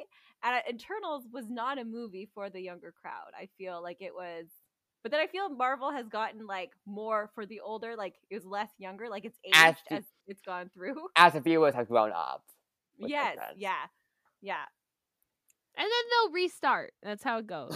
so that we can show our children. Oh, well, we'll get there. There's a Oh. part in there I want to talk about because I was talking about it with my husband. I was like, "Oh my god, we're so old." Like, it's just, like it's just uh, We'll get Yeah. to it. We'll get to it. we'll get to it. We'll get to it. Yeah. And then Kamala gives a Skrull child a little dog plushie before Valkyrie and the Skrulls beam away. So they're gone now. Hopefully to find another, a different home. Relocate Like, somewhere. I don't know. Bringing them back to Earth because that's where New Asgard is, right? They're just all going back to Earth, and you don't see them take the other ships. They only take the one ship of people. Okay. like, what is happening? okay, here's the thing. Secret at the end of Secret Invasion, it's supposed to be really bad. Like at the end of the show, it's like, oh, people know about the Skrulls. People are now killing killing Skrulls. They're killing humans who they think are Skrulls, but are actually humans. The president is very bigoted against Skrulls. Like that at the, end of that show is so damn dark. Like, oh shit, there's gonna be like a Skrull or Skrull like genocide happening here. But then in this movie, it's like, oh, it's all lights again, it feels like it feels like Secret Invasion didn't happen. Secret Invasion didn't happen in this movie. It feels it's so strange. I don't know. Well, considering I haven't seen it, it didn't. you're like, eh, you're So right, I it went into this movie not knowing anything about it, so Fitting, maybe that was their plan this whole time. Kidding. Then we cut to Hala. the planet of the Kree. Whereas the sun is dying, the atmosphere has been wrecked. People have to wear these breathing masks. But there is a jump point in the skies. It has stolen the atmosphere from Tarnax and transported it here. So people get to take off their masks now. And Dar-Benn monologues about Carol destroying the Supreme Intelligence, which destroyed the Kree 30 years ago. And that's what started the Civil War. And now I now I want to say, uh, okay, so I feel like Carol doing that, like I feel like that can signify American imperialism, like just barging That's in, what I thought. killing off the en- leader of this entire planet. And I will say, look, the Supreme Intelligence was not doing good shit. Let's make that clear. No, because, you know, they were, the Kree was doing colonizer crap against the Skrulls. The Supreme Intelligence was not doing good crap here. But it does also feel like Carol just went in, killed the AI that was leading this whole planet, and then just hopped out of there and just left the planet to fend for themselves. And so then they That's just then- American imperialism. Yeah. Like, how many times have they went in and did a coup on a government because they're like, oh, but this guy's doing so much bad shit, and it's like, so are you. So are you. and the civil and the civil war a- and and the Kree descended into descended into a civil war that got so bad that the sun is dying. The sun, not and the atmosphere was poisoned. I and I'm like, okay, realistically, would a civil war get that bad when you just when you hurt your sun? Like, what happened to the sun? Like, what weapons were you sending out into space that killed your sun?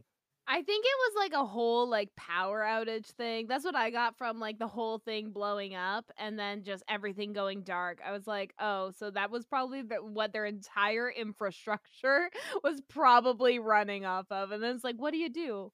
Oh You know, like I think about the apocalypse all the time. What would happen if our internet went out? Interesting, very interesting. But, but still. I'm wondering, like, what, what what happened? Did a weapon? Did a Civil weapon? Did a weapon like a missile get sent out and it hit the sun? Was there a device connecting the sun to Hala? I'm just that's why, and that's why I it got said unplugged. that's why it got I I unplugged. thought this I fleshed out the sun was already dying. No, the sun was dying because of the Civil War. That's what happened. Like it Oh, was I- directly okay. because of the Civil War, and that's why I said flesh out the history more. I want to know more more of these Yeah, what happened? Yeah. Otherwise, Yeah. I'm just left here feeling confused, and I have to fill in the was gaps it the. Civil War on the whole planet? Like the entire It's- planet? It was Outer the whole space. planet. It was yeah. it, it was just a Okay. civil war on, the, on this whole planet of Hala. After Okay, so after yes. the leader fell, I, because I'm, I'm assuming after the leader fell, then probably like the whole government fragmented. So the states started fighting each other, and that's where the civil war started. But again, more detail. We're having to make it up. Like we're doing the writing for them. Yeah. Like that's what's happening. here.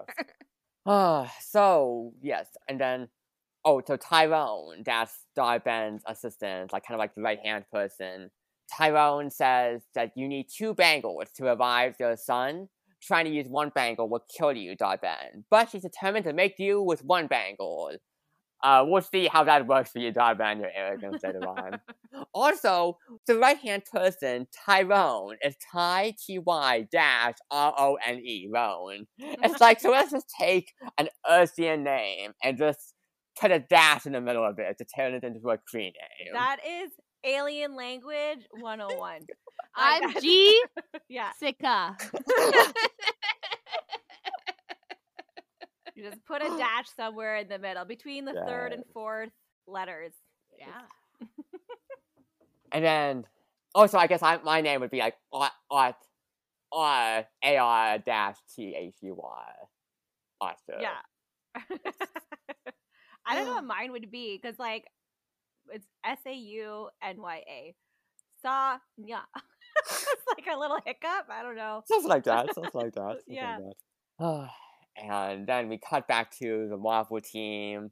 Monica holds a grudge against Carol for never returning to her because she had Mhm. promised a young Monica that she'd be back before she knows it, but she never did that. No, she stayed away. Was still was doing her interstellar adventure crap, and so you know Monica's mad about that. You know the grudge against Carol, and Carol apologizes to Kamala for how she spoke to her earlier, but this kind this this feels kind of flat.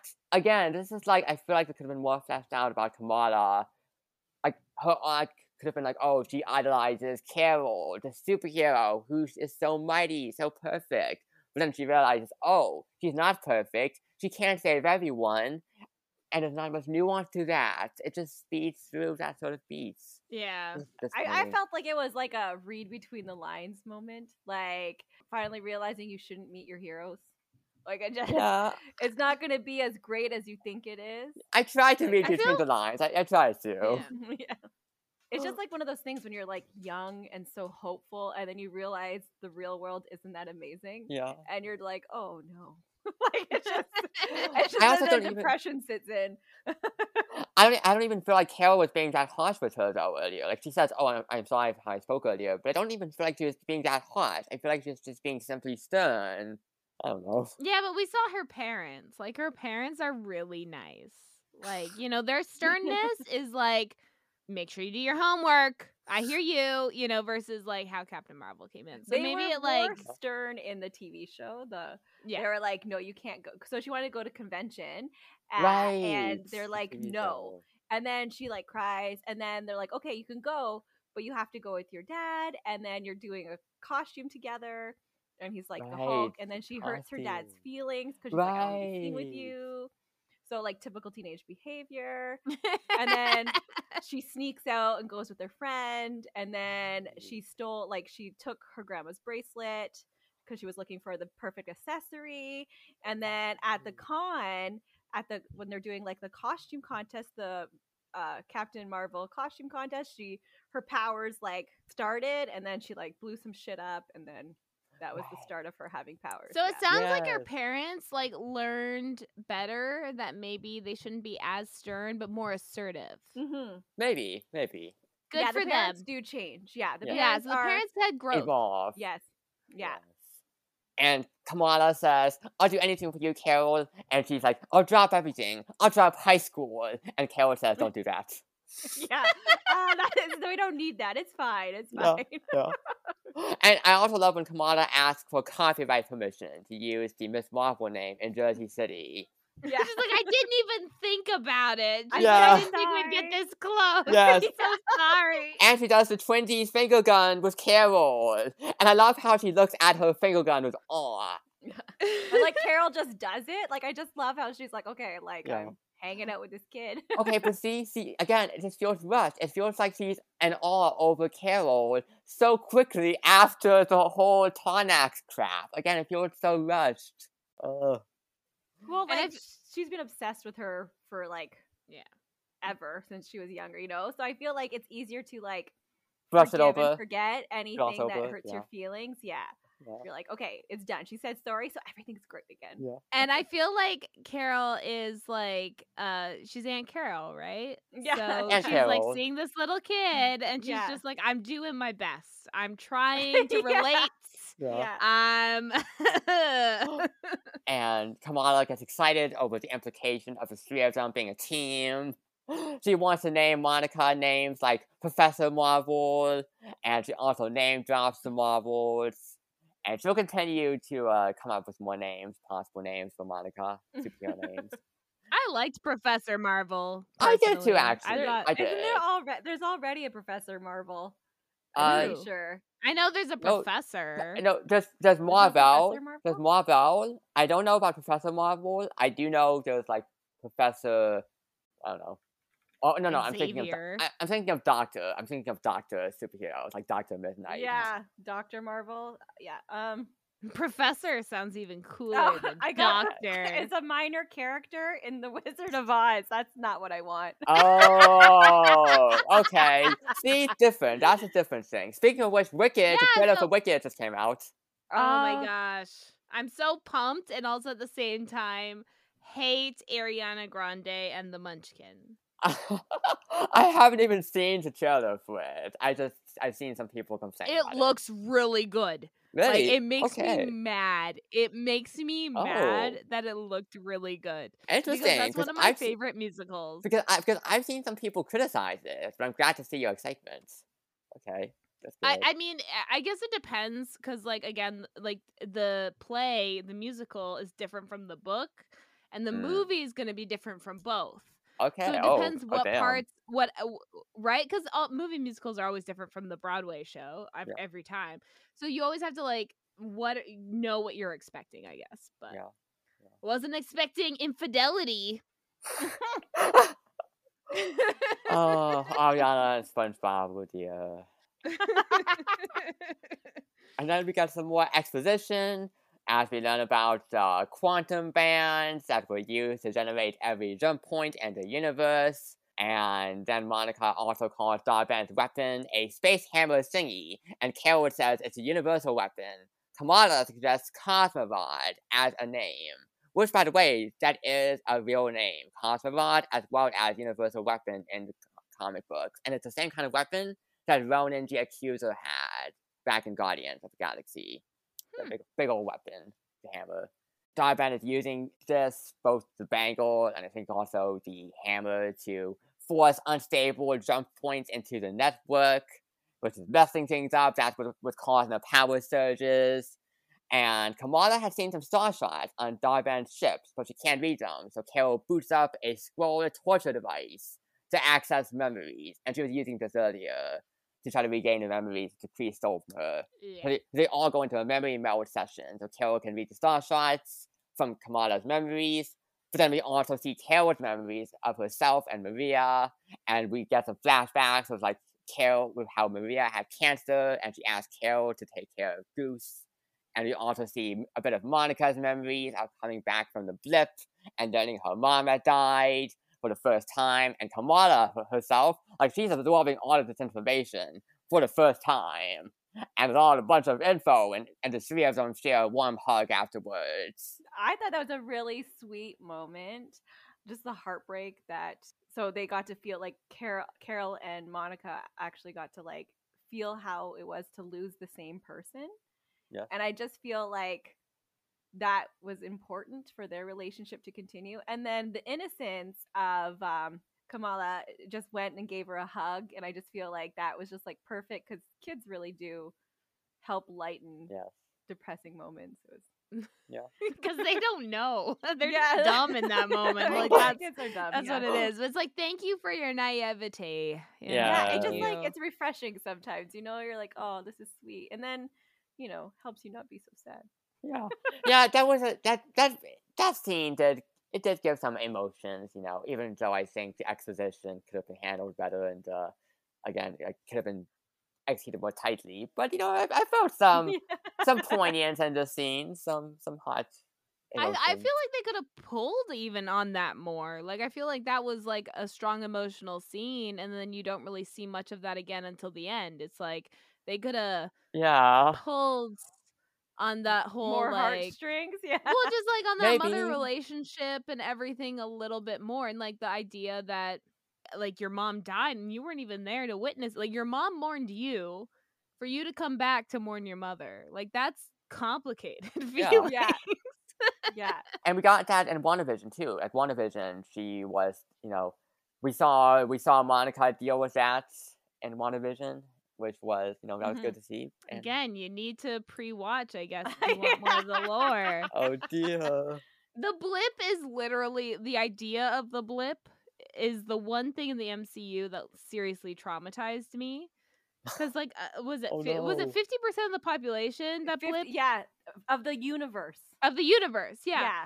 So can you imagine you go into your hospital and fifty percent is gone? Oh, that is a lot. Can you imagine you're in war and fifty percent just disappear? Can you imagine you're anywhere? You're on you're on a fucking cruise ship and it fifty percent of the population just disappears, including the people working the ship. yeah, That's terrifying Yeah, to me. yeah. Like you're on a plane and the pilots get blipped. Oh, yeah, both pilots, because it's only fifty percent. It didn't It's say random, which fifty. Yeah. Oh. yeah. like that's terrifying. And I find from what I've seen about like after the blip, they never talk about that trauma. Like they talk about the individual trauma with the specific people and the age Yeah. thing and everything else. But I'm like, so many other people died after the blip because of the blip, and we're not recognizing that. So rip those people. Yeah. the non-blip people, but like they ain't coming back. Yeah, Like, the blip people came back. It's the people that didn't quite make it because of the blip that didn't. You know. Yeah. And like the people in the sky, like the pilots, you're not going back into the plane. You're going back to where you were. Oh and my then- gosh! Can you imagine? yeah, Just people falling out of the sky one day. that's But a you know, lot. comic book lo- yeah, comic book logic. You don't have to think about that. It's fine. Everybody got to where they Everybody's go. fine. They only disappeared for a little bit. Oh. The people that died, it was cancer. like, That's it. it's normal. Oh my goodness! Wow. To get back to the Marvels Traumatizing. here, That's what away I'm from saying. Traumatizing. Yes.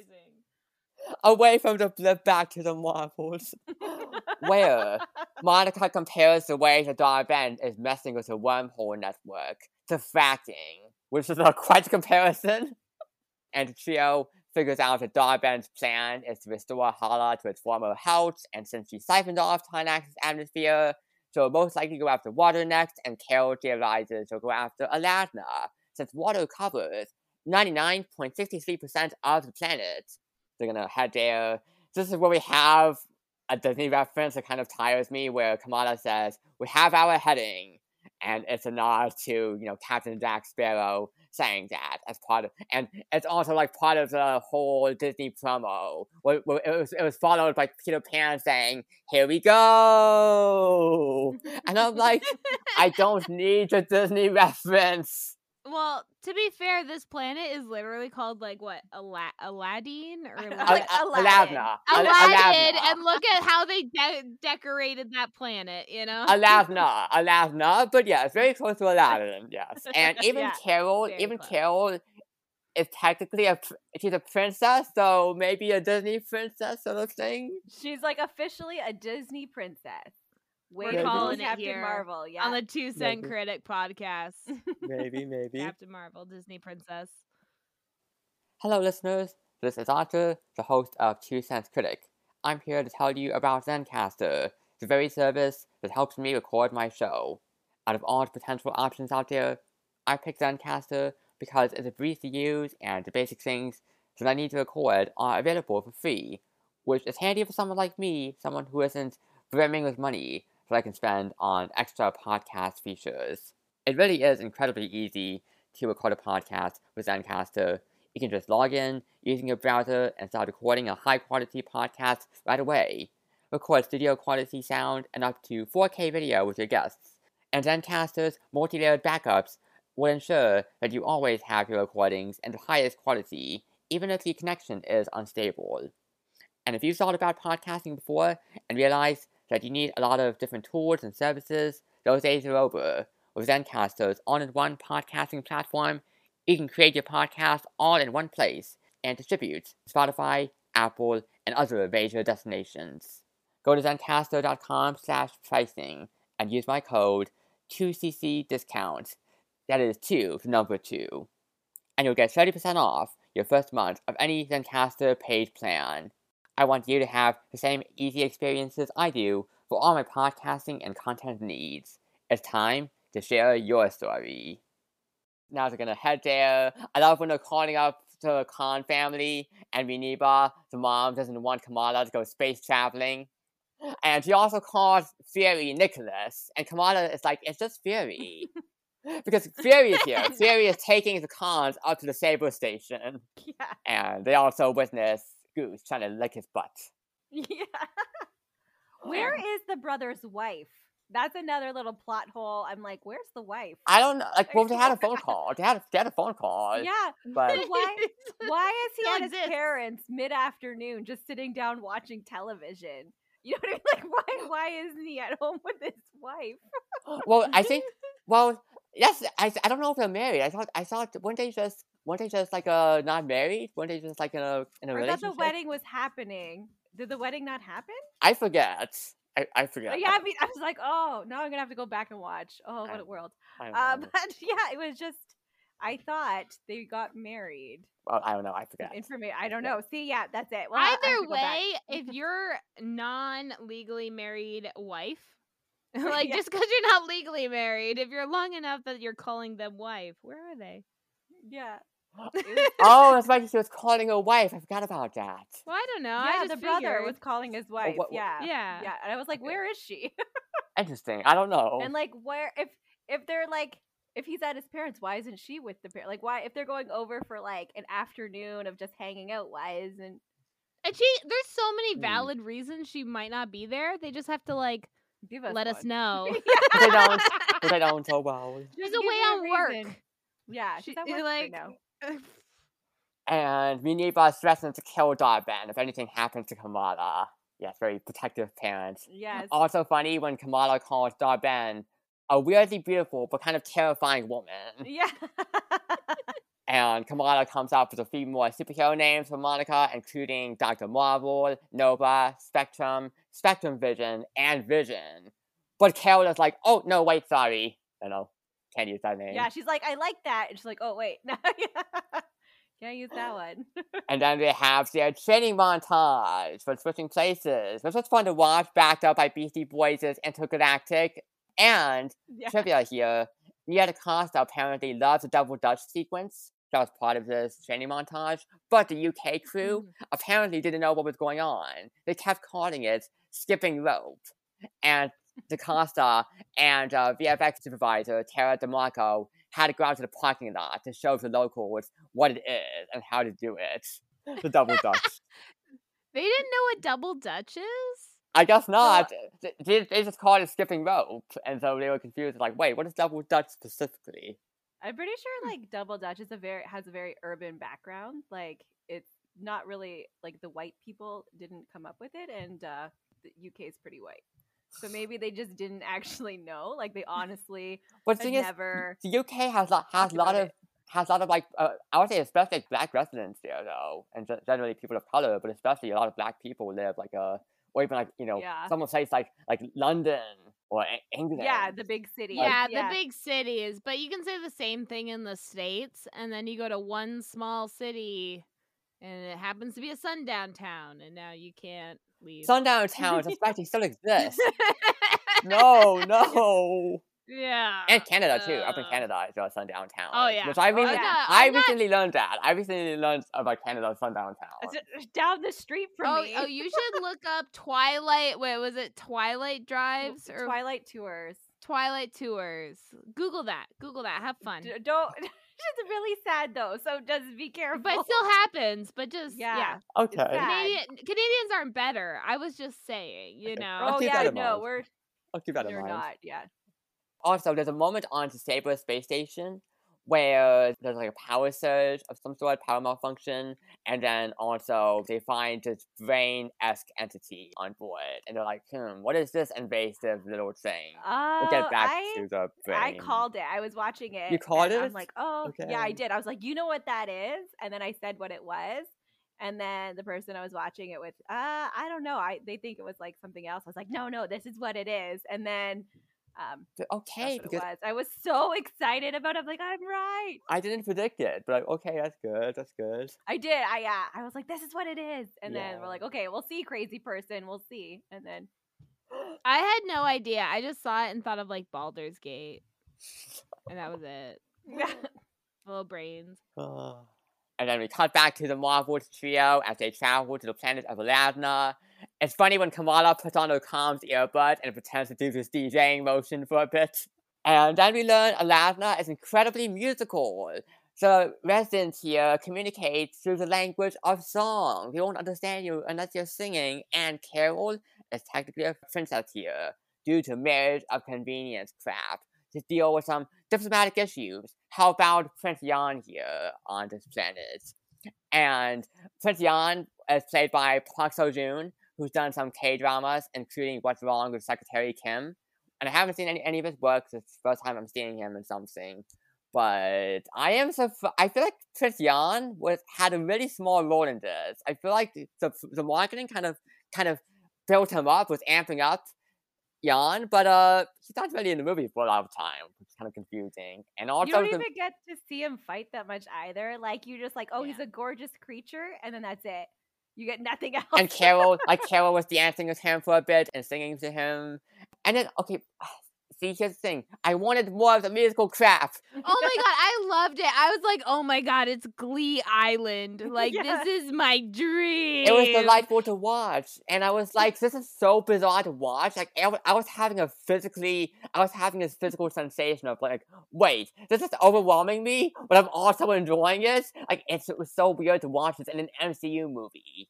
Her jellyfish hat. Yeah. I was like, that would have been so good for SpongeBob cosplay. Yeah. Like that exact hat. Yes, and I wanted more of this, but it was so short though, and he even cut it Right. off. They cut it off It because then because then Carol is like, "Oh, she's singing," but then Yana's like, "Oh, you don't have to sing. I'm bilingual." So Yeah. I love that though. Okay, that was that was a funny joke, but I wanted more singing. I wanted to stretch this out, and see, this is what I'm like. The movie doesn't commit to the bit. I wanted it to stick to the bit. The fight should have been musical. Yes, right. Yeah. That's what like the musical if the dance musical off? had to continue throughout the fight where they're like saying like get them on the left and they're like singing it and they're like doing the like singing the directions and, and like yeah doing like group fights like West Side Story and Mhm. snapping like that would have been amazing. it would Yeah, have been so fun. I want give me more this bonkers energy in an MCU movie because you know what? The MCU we don't we don't get to be weird very often or strange a lot. I feel like it's more the James Gunn movies, the Guardians of Galaxy, would have it explode with style. You get to do more just like out of the box things in those movies. And let's do more of that here. Come on, we have this. We have the flicking hurting later on, which I also love. I was like, what the Ah. fuck's going on here? But I love it. that was exactly my thought. Yeah, yeah. Um, it was just, but like, so before this movie, as we talked about, like the fun part, like so, like Thor Ragnarok was more like a very light movie, and I feel like before this movie, that one was my favorite because of how wacky and fun it was. Yeah. So I think the wacky fun part of Marvel is what I I want, I need, I Yes, yes. I feel like I feel like like She Hulk, and She Hulk does kind of like that out of the box stuff with Mhm. like being Yes. more strange, or or I guess uh I would say, I would say Moon Knight actually. I feel like Moon Knight does that. in Oh a- my gosh, like that was so psychological thriller mindfuck way, where Mhm. it's like, oh, that's Yes. also going out of the box. And I feel like Moon Knight is one of the MCU series that gets more hate on it than other pieces of the MCU, but I like it. I think it's one of one of the better shows. I loved it too. I loved it too. I again, I love the Disney show parts, but the just the credits that take up half the half the episode, Episode. each time. I was like, listen, they just need to come out with like a DVD version where it goes from beginning to end, and there's none of the end credits in between it. You got beginning credits, end credits, nothing Yes, else. I feel like they need to like I I would buy it. Just so if they had it where you could watch it without all those credits. Yes. No interruption. Also, Brie Larson, she should, I really wanted her to sing more because she's great at singing. love You know, her. I remember, you know, love her, yeah. remember her Black Sheep cover and Scott Pilgrim. Okay, are you kidding? That's on my playlist. Yeah. Like know, I remember yeah. back in the day, by back in the day I mean 2021, uh you were unable to access the cover on Spotify. Uh but now we petitioned it and it's there. So yeah, Yeah. Brie Larson Black Sheep. And she even had a whole album of hers back in 2005 when she was pursuing singing. So she's and she's a good singer too. Let's have her sing more. Come on. Yeah, she's very Oh my- talented. her singing about using her light powers and it would have been so good because she would have switched and then the voice would have switched into the same whatever like there's so much they could have done there lost opportunity Yes. yeah. It is funny though when Monica asked Kamala how many chapters of her Captain Marvel fanfiction is the dancing giving her Yeah. between Jan and, and Carol. And Kamala is like, so many. Yeah. Ah, yeah, it was yeah, it was up. I love like how they kind of like kept to like how she's like a huge fan. yeah. And I like, like they that. just kept on to that like idealization of uh Yeah. Captain Marvel. It was just like, You're the greatest ever. we cut quickly back to Saber Station, where we find out 29 more of these eggs have been detected on board. Uh oh, what's happening? Uh oh. An entire infestation. And then back to the Marvels, who are all suited up. I don't. I didn't really need alterations done to specifically Kamala's suit. I feel like her old suit would have been great. I feel like they keep modifying the suits specifically because, like, oh, let's do the new suit so we have an excuse to create new toys, new merchandise, Yeah. which bugs me. Carol suggests Lady of Light as a name for Monica, and then Kamala suggests more names, including Portar Light Lady or Portar. Although Monica's official name uh, is Photon, that's her name in the comics. Yes, yeah, in the Marvel universe, yeah. And then, and then the Kree and Dar-Benn finally land on Aladna with some. I love how the Aladnians say they, they sing an arrival alarm. Yes.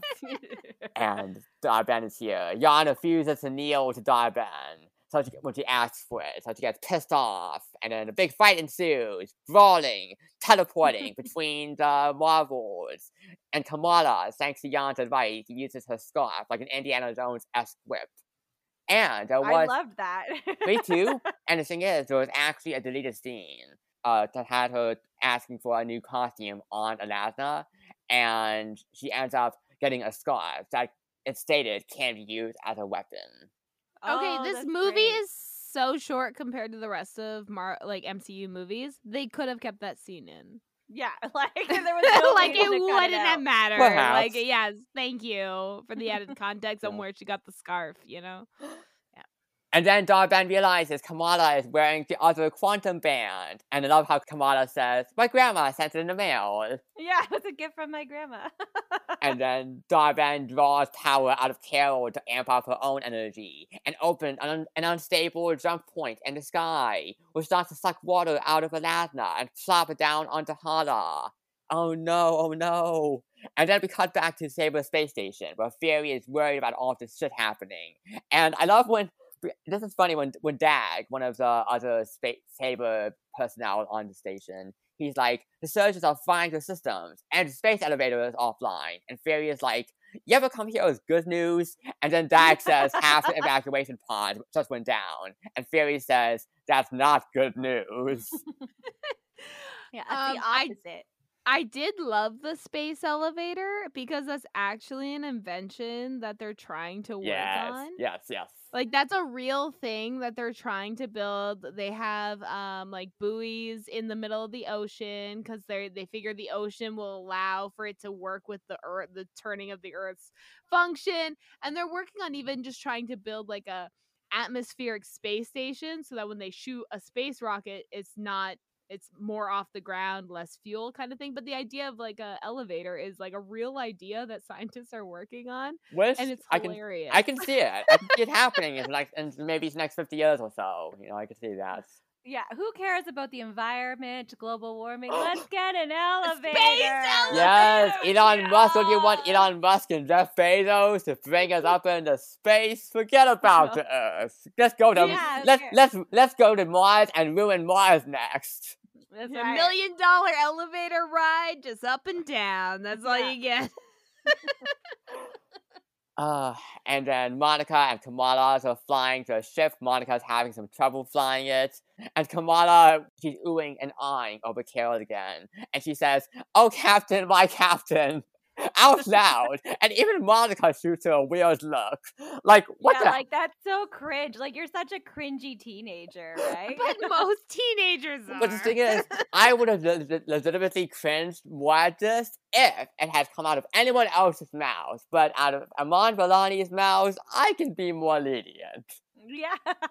she already fingered guns. She was Yeah. as cringy as she could You- be. you know? Twinsies! I love that type of awkwardness too. Like when it's not like just cut and paste kind of characters where it's just like you're a human. You know, like that. yeah, yeah. Twinsies is in my literal vocabulary. I do it anytime someone does something slightly similar. We're both wearing a black shirt. Twinsies. I feel like it helps break the ice too. Yeah. It does. Right. It's like, look, we're so similar. Yeah. Like it's cringy, but it does help break the ice, right? Like when you're in social situations, you're like, Yes. fuck, I don't want to be here. And then you're like, oh, we're both wearing hat ears, twinsies. You know, like I feel like a few a few of my friends on Discord have used like twins or twins twinsies before on Discord. Although the slang that I always see more often is stuff like mothering or um, or mommy or you know the other I feel than like that's a Zoomer thing. Gen Z like Gen Z mo- Gen Z. yeah. Yeah. Yeah, very much, very much. And Yeah. what other Twinsies is very Oh, millennial. Oh, cooking, cook, uh, cooking.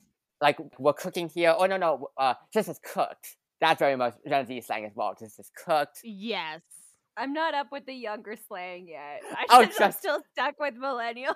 Trust me, if you saw the Gen Z slang in my film Discord server, uh, or maybe go on Twitter and see Gen Z slang on there or on TikTok, it's like, holy crap! Sometimes I'm getting baffled by the Gen Z slang, and I'm a Gen Zer. yeah, like what is happening? Then Kamala opens a jump point so they can escape, and Dar-Benn isn't able to steal her bangle, and this is something she was doing against Monica's instructions, against Monica and Carol, because Carol wants to stay here and fight Dar-Benn, and she's like, I can't let this happen again, you know, like ref- referring to Tarnax. And Monica wants to skedaddle out of here, so Kamala opens the jump point, and they emerge from the jump point and crash into this wheat field. And Kamala's like, I had to make a, t- uh, make a tough call, like you did, Carol, on Tarnax. And Carol now blames herself for starting the Kree Civil War and poisoning the planet's air, which is why she gained the name Annihilator. And she never wanted Monica to see to see this flawed version of, of her. But Monica is like, I just wanted you, an aunt, not a perfect and mighty superhero. And also, Kamala apologizes to Carol for coming on too strong earlier and not giving her the space to be a real person. And a whole bunch of character beats that we just rushed through with all of these arcs, and I don't like it. Come on, why? I feel They like they could have been brought up earlier. Yeah. like Spread it all three of them have ADHD, so they were able to like jump through it quickly. Like oh, they jumped through it fast. yeah, that's just like an ADHD type thing. Like usually you have to tell a story, like there's a 10 year backstory, or it's a 30 second something that should have been like a long time story. You're like blah blah blah blah blah, and then they're through it. So like Okay, okay. ADHD. this goes along with my theory that every main character is neurodivergent. That's right. right. every single main ca- uh, you- the uh, the background characters, the NPCs, they're neurotypical. Yeah, yeah. I I'm pretty sure you brought this up on our A Good Girl's Guide to Murder book breakdown. Yes. I Yeah. did, I did, and you can look at you can just watch anything. Look at the main character and be like, "Oh, that's a little weird," but it moves the plot. it does. moves the yeah. plot, moves the story. Fascinating, fascinating. By the way, A Good Girl's Guide to Murder, I am pumped for that show adaptation. I can't wait for that to come out. Oof.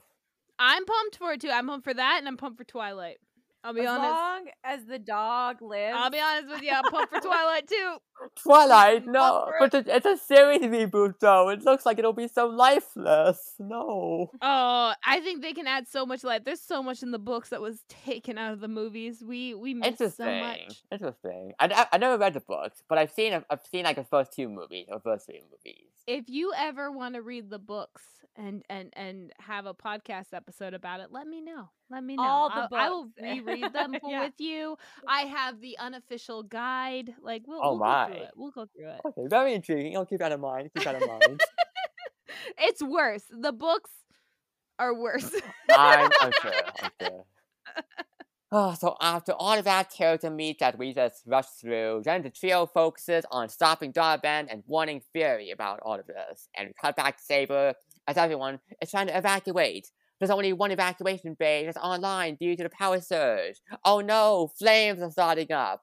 And then Fury and Muneeba find more of these brain entities, which turn out to be Flerken eggs to which Goose has given birth. Yay! Oh my Ah. goodness. That is my favorite. We're coming up to my favorite part of the movie, guys. My Yeah. favorite part. we are, we are. And so Muneeba, there's a point earlier on where she was like, Hey Goose, you seem to have gained a lot of weight since we last saw you. Is Fury Yeah. over overfeeding you? And that's uh, that's like a little foreshadowing to the fact that Goose is not being overfed. Goose is pregnant. Goose is pregnant. Yeah, and they're like, "Oh, you're acting so weird. You've gained a lot of weight." I'm like, "It's having babies." Okay, it's so funny because my daughter was being a brat when I was watching this movie, I'll be honest. Oh, And we have a fat orange cat. And she looked at the TV, she's like, "Oh, it's pumpkin." And I was like, "Yeah, it is. It's our it's our fat orange cat." Yeah. She was she was very involved with this movie after that fact. Oh so Oh. But like now, I have questions about Flerken reproduction. So Uh, like, yes. does Goose have a partner then? Is I don't. Or is it I don't think so. asexual? or is- I don't yeah, think or so. is it like Godzilla where they like finds a way. Yeah, they're Uh, asexual, right? Like it's or a bullfrog, right? Um, Uh, some into- lots of bugs are asexual too. Yeah. they'll like turn genders to have babies. A fish, there's a species of fish that do that. Wait, what's the name? It does. It doesn't. Oh, parthenogenesis. That's the name for the creatures that have what are called virgin births, as in births just Yeah. for themselves. Parthenogenesis. So like bees, wasps, ants, aphids, uh, crustaceans, lizards. Human females, eventually. Yes. We're working on bone marrow use. Yes. Also, I I saw I saw Goose was a was a he was a male, but Goose is a female. I thought Goose was a male up until like the They point. birth, Yeah. Yeah. like And oh, by the way, Goose was played by two cats, Nemo and Tango. Good job, guys. Good job. good casting.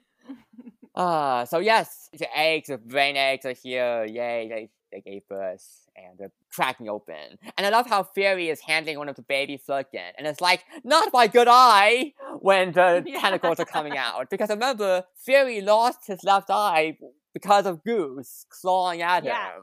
It's like, oh, it's gonna be fine. It's just a scratch. Yeah. The Marvel to go back on board to find that Fury's plan is to use the Flerken as evacuation vessels for the the hundreds of Saber personnel. And this is when we get Memory by Barbra Streisand playing during this whole weird scene. A whole we got a we got a cat so much here. We got the Saber personnel who I feel so bad for. They're just like, what the hell is happening? Don't As the- run from I them. know. It's Yes, the announcement. The announcement voice. The PA is going, stop running and that's a Flerken eat you. And if I were in that situation, I'd just be like, what the fuck? Why do you want the Flerken to eat us? We don't know what the Flerken do. Yeah. yeah, it was hilarious. And it's just like funny, like at the end of like this hoarding Flerkens, the one guy just like plugs his nose to get like jumped in. He's just like, okay. Yep, he, Like, he it's my reluctantly turn. allows himself to be swallowed up. Yep, that, yep, that's Dag. Yep, it, it, they have, there's two of the Saber personnel that we focus on. There's Dag and then uh, and, and Talia. Mhm. I just love them holding the cat just Yeah. and like people running for their lives. Yeah. And I'm just like, wow, HR is gonna have a hell of a day tomorrow. Yes.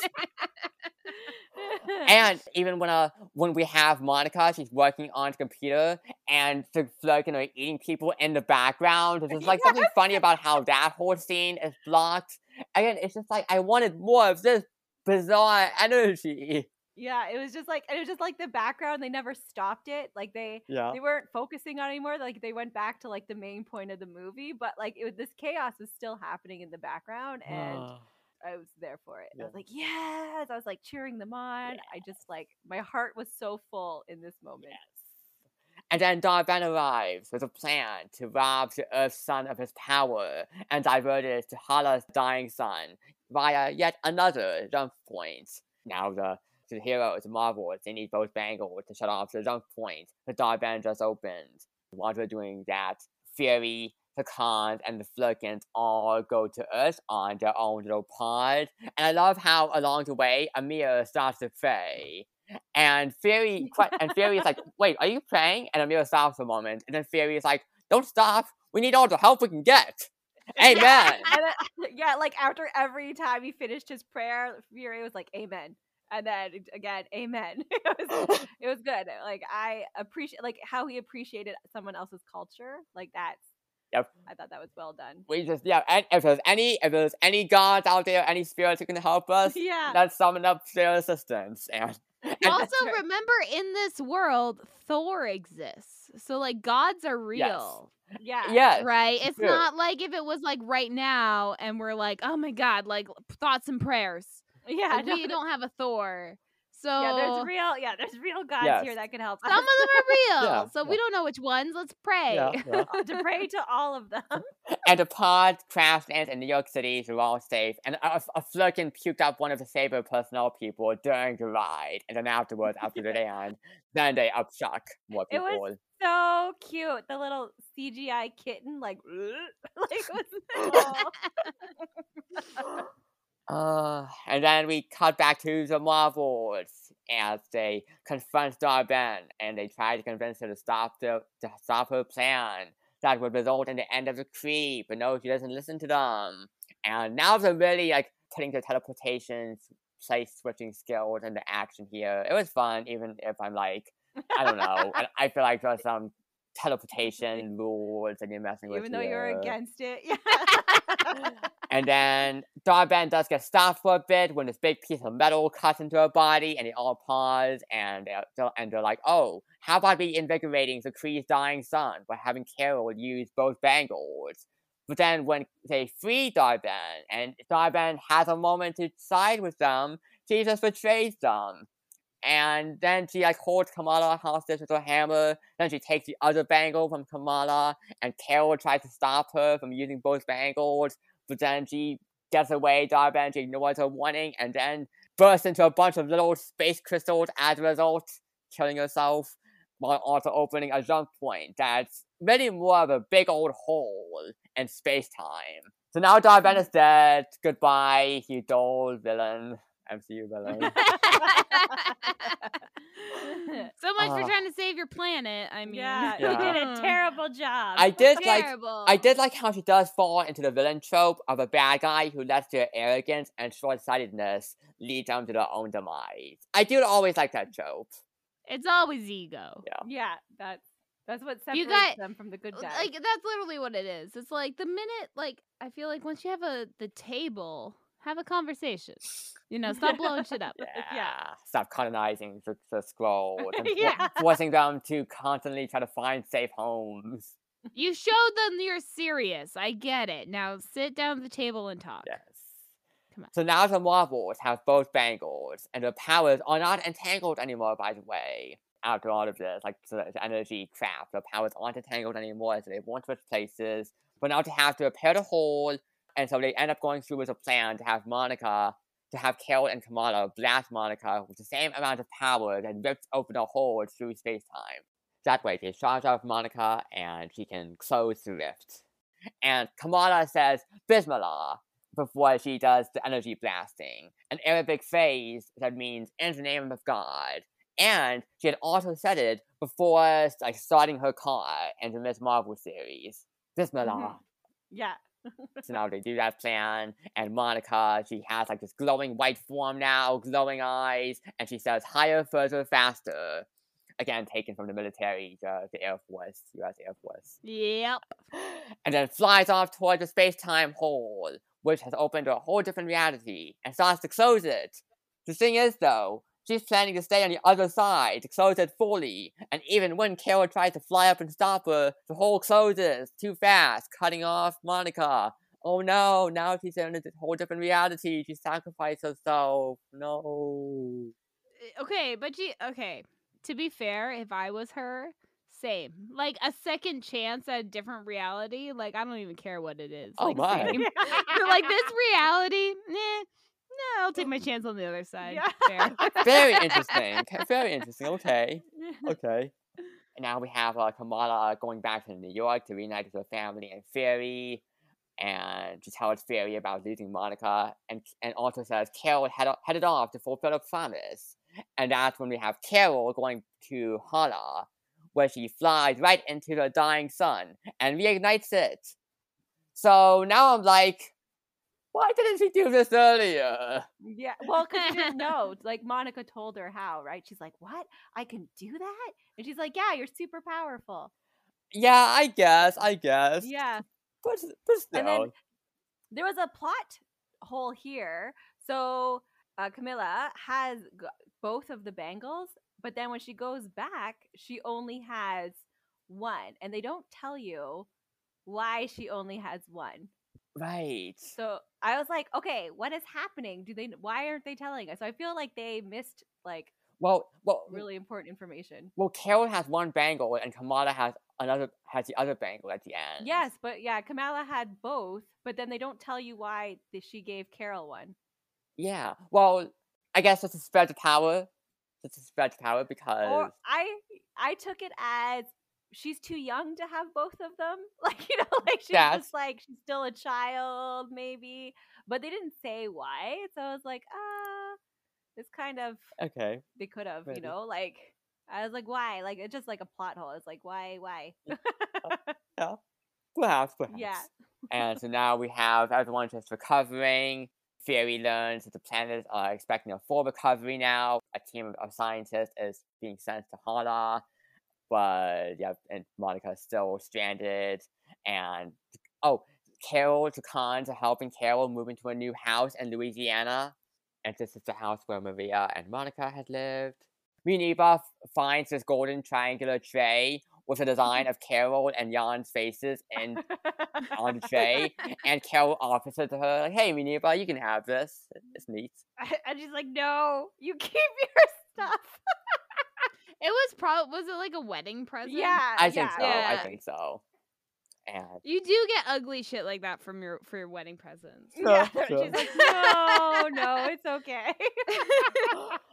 and Amir, it was funny when Amir tried to turn off his mom with a remote control. Another little family Yeah. moment. yeah, yeah. Again, where's the wife? Yeah, yeah. And Carol shows Kamala this plane that she's looking after till Monica gets back. It's Mon, you know, Monica's mm-hmm. plane off in the on, off in the, in the yard, and Kamala's like, you know, I miss her. We were so good together.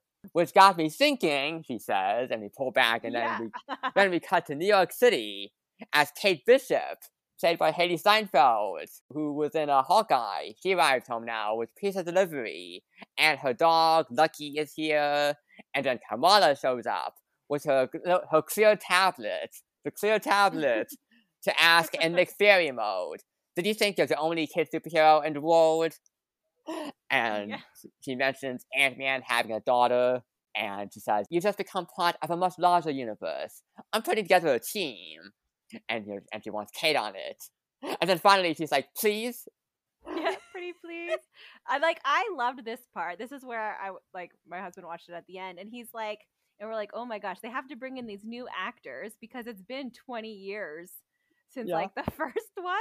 And I was like, "My god, we are so old because it's been around for so long." A long time. and that they and people get older, right? So you can't have the same actors the whole time. You got to replace them instead of rebooting. They're just adding on to the story with younger actors because that happens Okay. in the comic books too, where they get their sidekicks. And that is Well, and that is the plan. Was was the Young Avengers? That is the plan. Yeah. Bring in Young Avengers. well, and I was gonna say this was when I saw that this was the perfect movie to do that too because it's like it's like a birth, yeah, yeah, right? And I'm like, of course we're gonna do it with the all women movie. Of course we're like, well, Yeah. We have men give birth? No, like. Like obviously, you know, so it just seemed like so fitting that they ended this specific movie that way, not like Mhm. just a regular Avengers movie. Yes, Yeah. Avengers. yes, yes. Yeah. The Young Avengers with because uh, a few potential candidates aside from Kate and Kamala, it is also theorized that Riri Williams, aka Ironheart, Ironheart Mm-hmm. from Black Panther: Wakanda Forever, she could be part of it as like you know the new Iron Man sort of figure, or America Chavez from uh, Doctor Strange: Multiverse of Madness, or Skaar, who was introduced very briefly in She-Hulk. Tommy and Betty Maximoff, the the Maximoff kids could be a part the of little it. kids. Yeah, Yes. yeah. Or also Elijah Bradley, the grandson of Super Soldier Isaiah Bradley, who was in Falcon and the Winter Soldier. So there are some candidates, potential people. And the the other Black Widow, right? I forget her name. oh, Yelena, um, Ye- Yelena. Yeah, Alina. Yes, yes. Well, yeah, the thing one. is, she is part of the Thunderbolts. She's gonna be part of the Thunderbolts. So I'm not Yes, sure. yeah. I'm not sure if it would have her be part of the Thunderbolts and uh, oh no, Young She needs to be with Kate. I don't know. They they were so good together. yes, they Like, they needs- they were. they need to be together yes. because then it's just like it's just Hawkeye and Black Widow again, right? It's just like Mhm. continuing on their relationship. I was like, no, we need to be together. yes. And I said before that Kamala is in Nick Fury mode because obviously she's doing the Nick Fury stuff, like when Nick Fury, you know, was going up to Tony Stark and pulling the same shit. But yeah, Kamala showing up here is also reminiscent of Yelena popping into Kate's place back in Hawkeye. Kate Bishop. Yeah. So that is the movie. We then have the credits start rolling, but not the whole movie because then we have the mid-credit scene where Monica is hospitalized. She wakes up to find her mom, Maria, played by Lashana Lynch, sitting next to her, and then Dr. Henry Hank McCoy slash Beast, played by Kelsey Grammer, I uh, arrives. I was like, oh my god! I like hit my husband at this part, like slapped him in the arm. I'm like, oh my god, it's the X Men world. Yeah. I just wrote boo. yeah, Beast. yes. Uh, that was a really. I was like, yes. They're intro- they're doing the crossover. They're Yes. introducing that they're all the same comic book world. I was like, this is the greatest end scene ever. my only criticism of it is that I feel like, well, a couple criticisms. One is that I really wish that they could have had Kelsey Grammer in person because they had a whole C. It was all CGI. It was a fully Yeah. CGI cameo, and Kelsey Grammer wasn't even in the room, so he did record the lines. And I could see it. I could see it happening on screen. All the CGI, and it just makes me that much more, much more appreciative of when they actually do Beast with the makeup, the hair, the physical, the practical effects. Like, you know, they did that with, with Kelsey Grammer back when he was in X Men The Last Stand. They did that not as all of, the, all of Nicholas Hoult's move, X Men movies, but they did that in X Men First Class. It's just nice to have the practical effects. So it's when you have the CGI cameo, it does take away from it. But I still enjoyed seeing Beast come up. does, yeah. I did enjoy Beast coming back. I think Kelsey Grammer is is fantastic in the role, and even Kelsey Grammer himself has talked about how much he loves the role of Beast and how he feels like like like like Hank like Hank. There's a there's a weightiness to this character that he appreciates, a gravitas, and Mhm, so I just. I, I, I want to see more of Beast. I hope that in the MCU we can give him more material because I feel like even, I feel like Kelsey Grammer didn't really have too much to work with back in X Men: The Last Stand. But uh, you know, I want more of the Beast, and I'm excited for more of the X Men. Even though my other criticism is that they keep teasing us about the X Men, but where are the actual X Men stuff? Where Stop are they? Stop being like, oh, stop being like, oh, the X Men are coming. Oh, do you hear the X Men theme music? They're coming along. Let's give us the actual, Where? the main meat. Because even in, in this Yeah. in this scene, it uses theme music from X Two and X Men: Days of Future Past. And they did that with Ca- Uh. the, the Miss Marvel show. They also had the X Men theme music playing for a moment towards the end of that show. When they're like, oh, mutants. Yes, where are they? They're in the other world, the the other But yeah, like I was gonna say, like these they exist in the other dimension. parallel They had to reality. Open up that story Yeah. first. Yes. yeah, And he also called, so he called Maria binary because that's like her superhero name here. And he also refers to Charles, Charles Xavier, and we even see the extra one in the background. So we're at we're at the school, and yeah. then binary is like, "Who are you?" And you know, and and, and Monica is like, "Oh shit," because It's gonna be a like, really "Ah." awkward DNA test. Yes. Yeah. and then now that's the movie with one more thing being that if you wait till the end of the credits, you hear the Flerkens meowing and then they're chomping and slurping. "Oh, to be fair, that's how I want to go. It." eaten by a Flerken. And sent, eaten by a Flerken sent into a pocket dimension of theirs inside the, the bodies. That Yeah. sounds like a great way to go. What are you talking about? Yeah. Like cute little kitten comes up and goes. I'm Yeah. like, fair, Yeah, fair. It's Should have seen it coming. Yeah, Yes. that's what I get.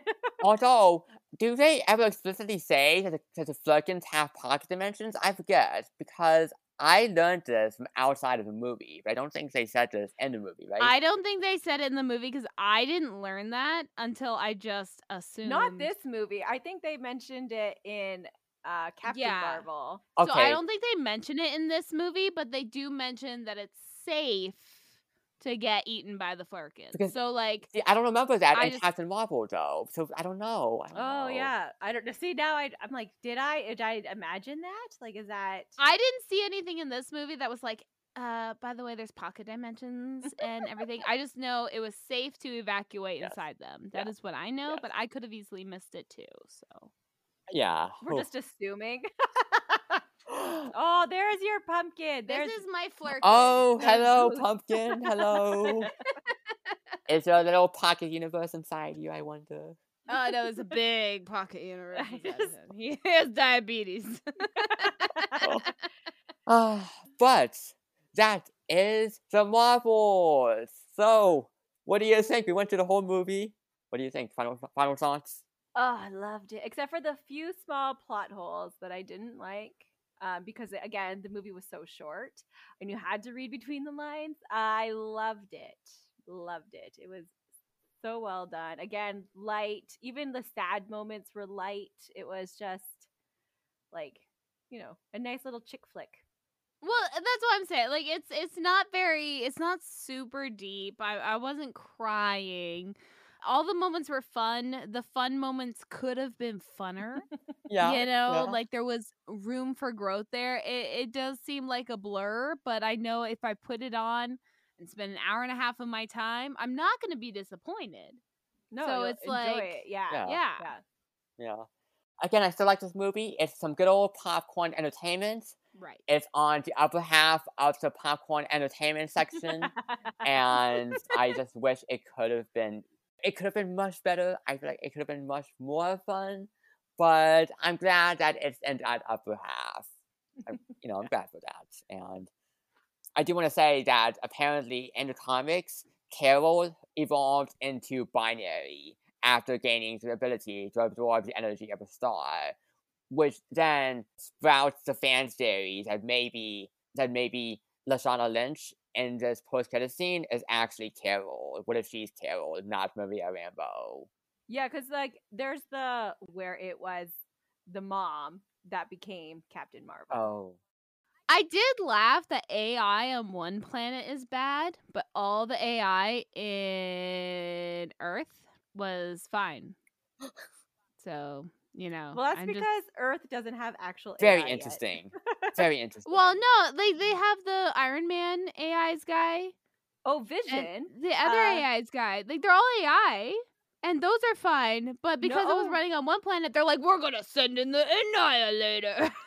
but no, like Ultron was an AI, oh. and they they killed him. But did they send in the Annihilator and kill an entire planet, or They just kill killed an entire city. They killed an entire city. Right. Still they not a planet. Yeah. So Yeah. I'm just saying, I'm just saying, still Western imperialism all over this. the leader of an entire planet. Yeah. That is the Marvels. If we don't have anything else to say about this movie, the Marvels, I feel like we can segue onwards to Good Word.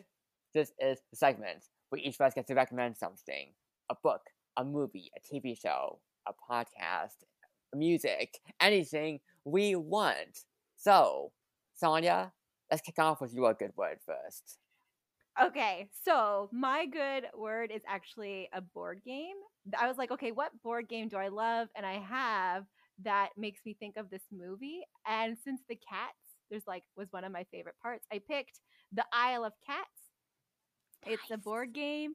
Um, you got to go to an island and you got to save these cats. You're trying to like, there's something happening to the island, and you got to evacuate all the cats.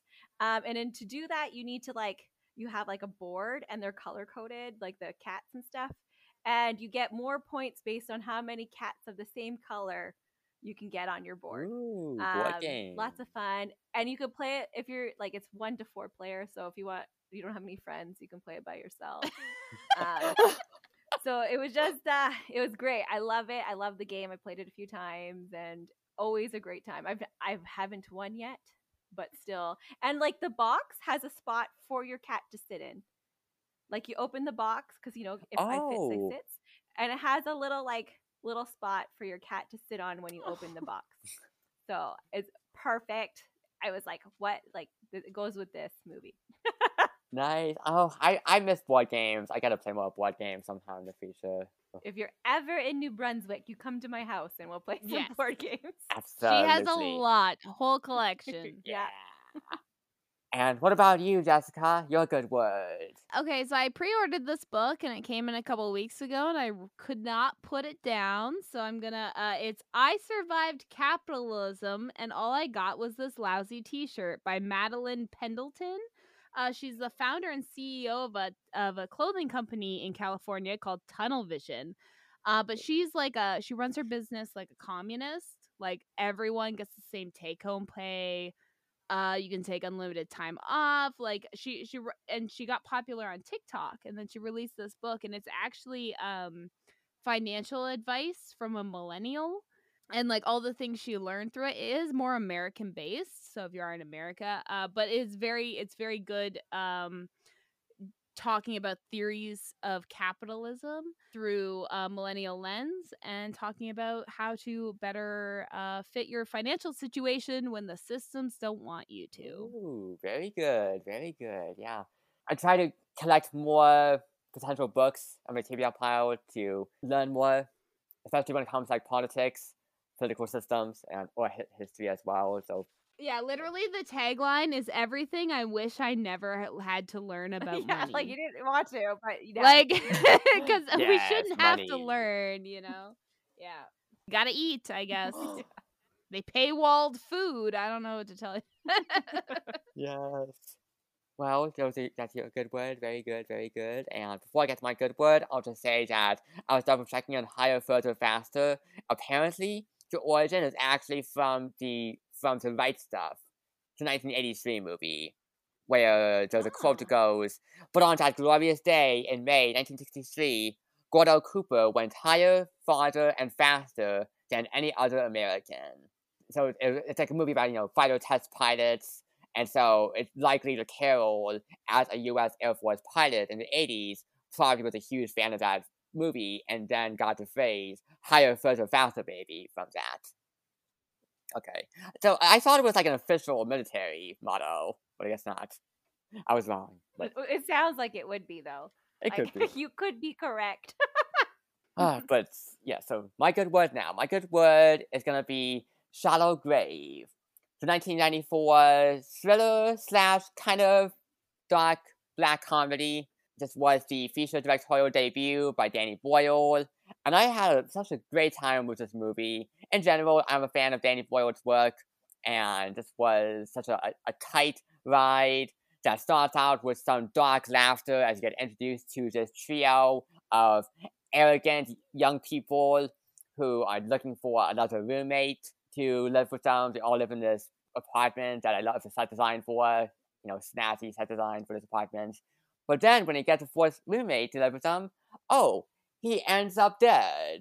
And he also, they also find him with a whole bunch of cash. So they decide, hmm, what if we just get rid of the body and keep the cash for ourselves? Which plunges them into a whole heap of trouble and a whole bunch of paranoia, violence, and greed that just rips apart their friendship. And I had a great time with this movie. I enjoy how stylish it is. I, I really love the, the cinematography. I love how tight it is. Like the, the runtime is just an hour and a half. And the performances are great from Ewan McGregor, Kerry Fox, and Christopher Eccleston all playing these main characters. Ewan McGregor particularly, like he typically plays, I feel like likable characters, at least the ones I've seen. But the guy he played here is just so smug, so petty. But there's a he does it in a way that's kind of charming, where you kind of like you find it to be endearing, even though he's such an asshole. Yeah. yeah. So Ewan McGregor really slips into that role quite well. And the third act was so damn fulfilling to watch. It is suspenseful. It made my jaw drop open multiple times. And again, the cinematography, like the cinematography was really great by Brian Tufano, especially like his opening and closing sequences. There are a couple of my favorite examples of how the camera work is deployed in this movie. The score by Simon Boswell has this vibe that's kind of it's both ominous and, cozy, even may, maybe kind of spooky. and I can I can see it, you know, accompanying a murder mystery or maybe some story that deals with paranormal crap. And again, the set design for the apartment is lovely, and just overall, that's my that's my good word. Shallow Grave. Again, it's only 93 minutes, so it's quite short, and this was the Nice quick movie for Just you, the way I like my movies. Yes. And I like again, this is a Danny Boyle directorial debut, and this is impressive for someone to come out with as their first movie. Like this is a a, a good one on good one on him, and in general, I'm gonna go through more of his movies. One, one his movies, Ch- uh, Trance. Remember I, I mentioned Trance before, the neo noir thriller. That's a Danny Boyle Mhm. movie, and it's one of my all time favorite movies. Even though it, maybe sure the script isn't completely tight sometimes. I, a few a few of my friends have really criticized the script for Trance, but uh, I love it. Yeah, yeah, it's it's a great movie, stylish, mindfuck. James McAvoy, Vincent Cassel, Rosario Dawson. One of my favorite movies is Cat in the Hat with Mike Myers. I'm not gonna judge you, Yeah. Arthur. And, have like, not- it's fine. I have not seen The Cat in the Hat in years, but I always see the memes for that, and I am just like, that must be a fever so dream. good. Fever dream. So good. It's the best movie. I don't care. I'll rewatch it someday. But yes, that is my good word, Shallow Grave. Good. And now we have presented our good words. So, Jessica, Saunya, I want to thank you once again for rejoining my show for the fifth time here. And now you get to promote yourselves, promote your podcast, promote yourselves online. Where can people find you? You could find Jessica Hart uh, wherever you listen to music. Uh, she's a very talented artist. Yeah. Um, great songs. You can find her. Your all your handles are Just what are they? Jessica, Hart, Jessica Hart Just music. with H A R T. Thank you. Um, Yes. and she's on Twitter as Box Tweets. You'll find her on there. Yes. Uh, well, Saunya is one of three members of a podcast named Opinionated Lushes, uh, where we release episodes every Friday. You can find us wherever you find your podcast. If you search Opinionated Lushes, we pop up on the first page, guys. yeah. It's all That's- us. All us. And Saunya is working really hard on transcripts and newsletters that you can access if you are a Patreon member, even at the new $2 tier. So, um, if you like us, you think we're funny, check out our Patreon and uh, you can find more funniness from us there. So and join our. Discord because Oh, yeah. And we have Yeah. a public Discord. Yeah. You can less find the links obnoxious on our social media. yeah, we're less obnoxious there, but we're still we're still us. You know what I mean? and you've been you've been re- refreshing the server lately, adding some more channels. oh to- Yes. We worked a lot. We added a lot new things. I'm adding more things slowly as I come up with ideas. yeah. So uh be there or be misinformed. That's right. Yes. and I'm part of the server as well. I pop into the server. yes, we're like ah, Arthur. Yeah. It's where we get a lot of our political information too. Arthur comes in, he's like, "Here's an article," and I'm like, "Thank you." Yeah, yeah. yeah, it's very important, very important. Even a, even in, in, a, in a book server of mine, there's also there's a whole current happenings channel where we post, you know, current happenings, news, world news, Yeah. politics. Yeah. It's a lot happening, guys. We're just trying to much keep up. Yeah. and as for my socials, you can find this podcast on Twitter at two underscore sense critic. You can also find it on Instagram at two sense critic pod. I just realized this is the first episode, the first podcast that will air wh- where I'll give the new Instagram account because the I'll just you know say quickly here because I, I already ga- gave the story on a different podcast that I recorded earlier, but uh my original Instagram account got hacked, so I had to switch over to a new Oh. account, which is very very bothersome, unfortunately. But Oh yeah. Ugh. that's that is my new account, Instagram two under no not two under uh two cents critic pod, not the underscore on Instagram. And then if you want a personal account, you can find me on Twitter, Good Pods, Storygraph, Letterboxd, and TikTok at Arthur underscore and 18. I'm on Goodreads at Arthur Howell. If you want to email me, you can reach me at email two cents critic at yahoo.com. You can also check out my blog at two cents critic.com. And make sure you subscribe, rate, and review this podcast wherever you listen to podcasts, whether it's on Spotify, iTunes, Good Pods, Castbox, Zencastr, Audible Services, and make sure you really do the ratings and reviews because they help to spread out some more listeners, please. I'm serious. More of the stars, the reviews. Very helpful.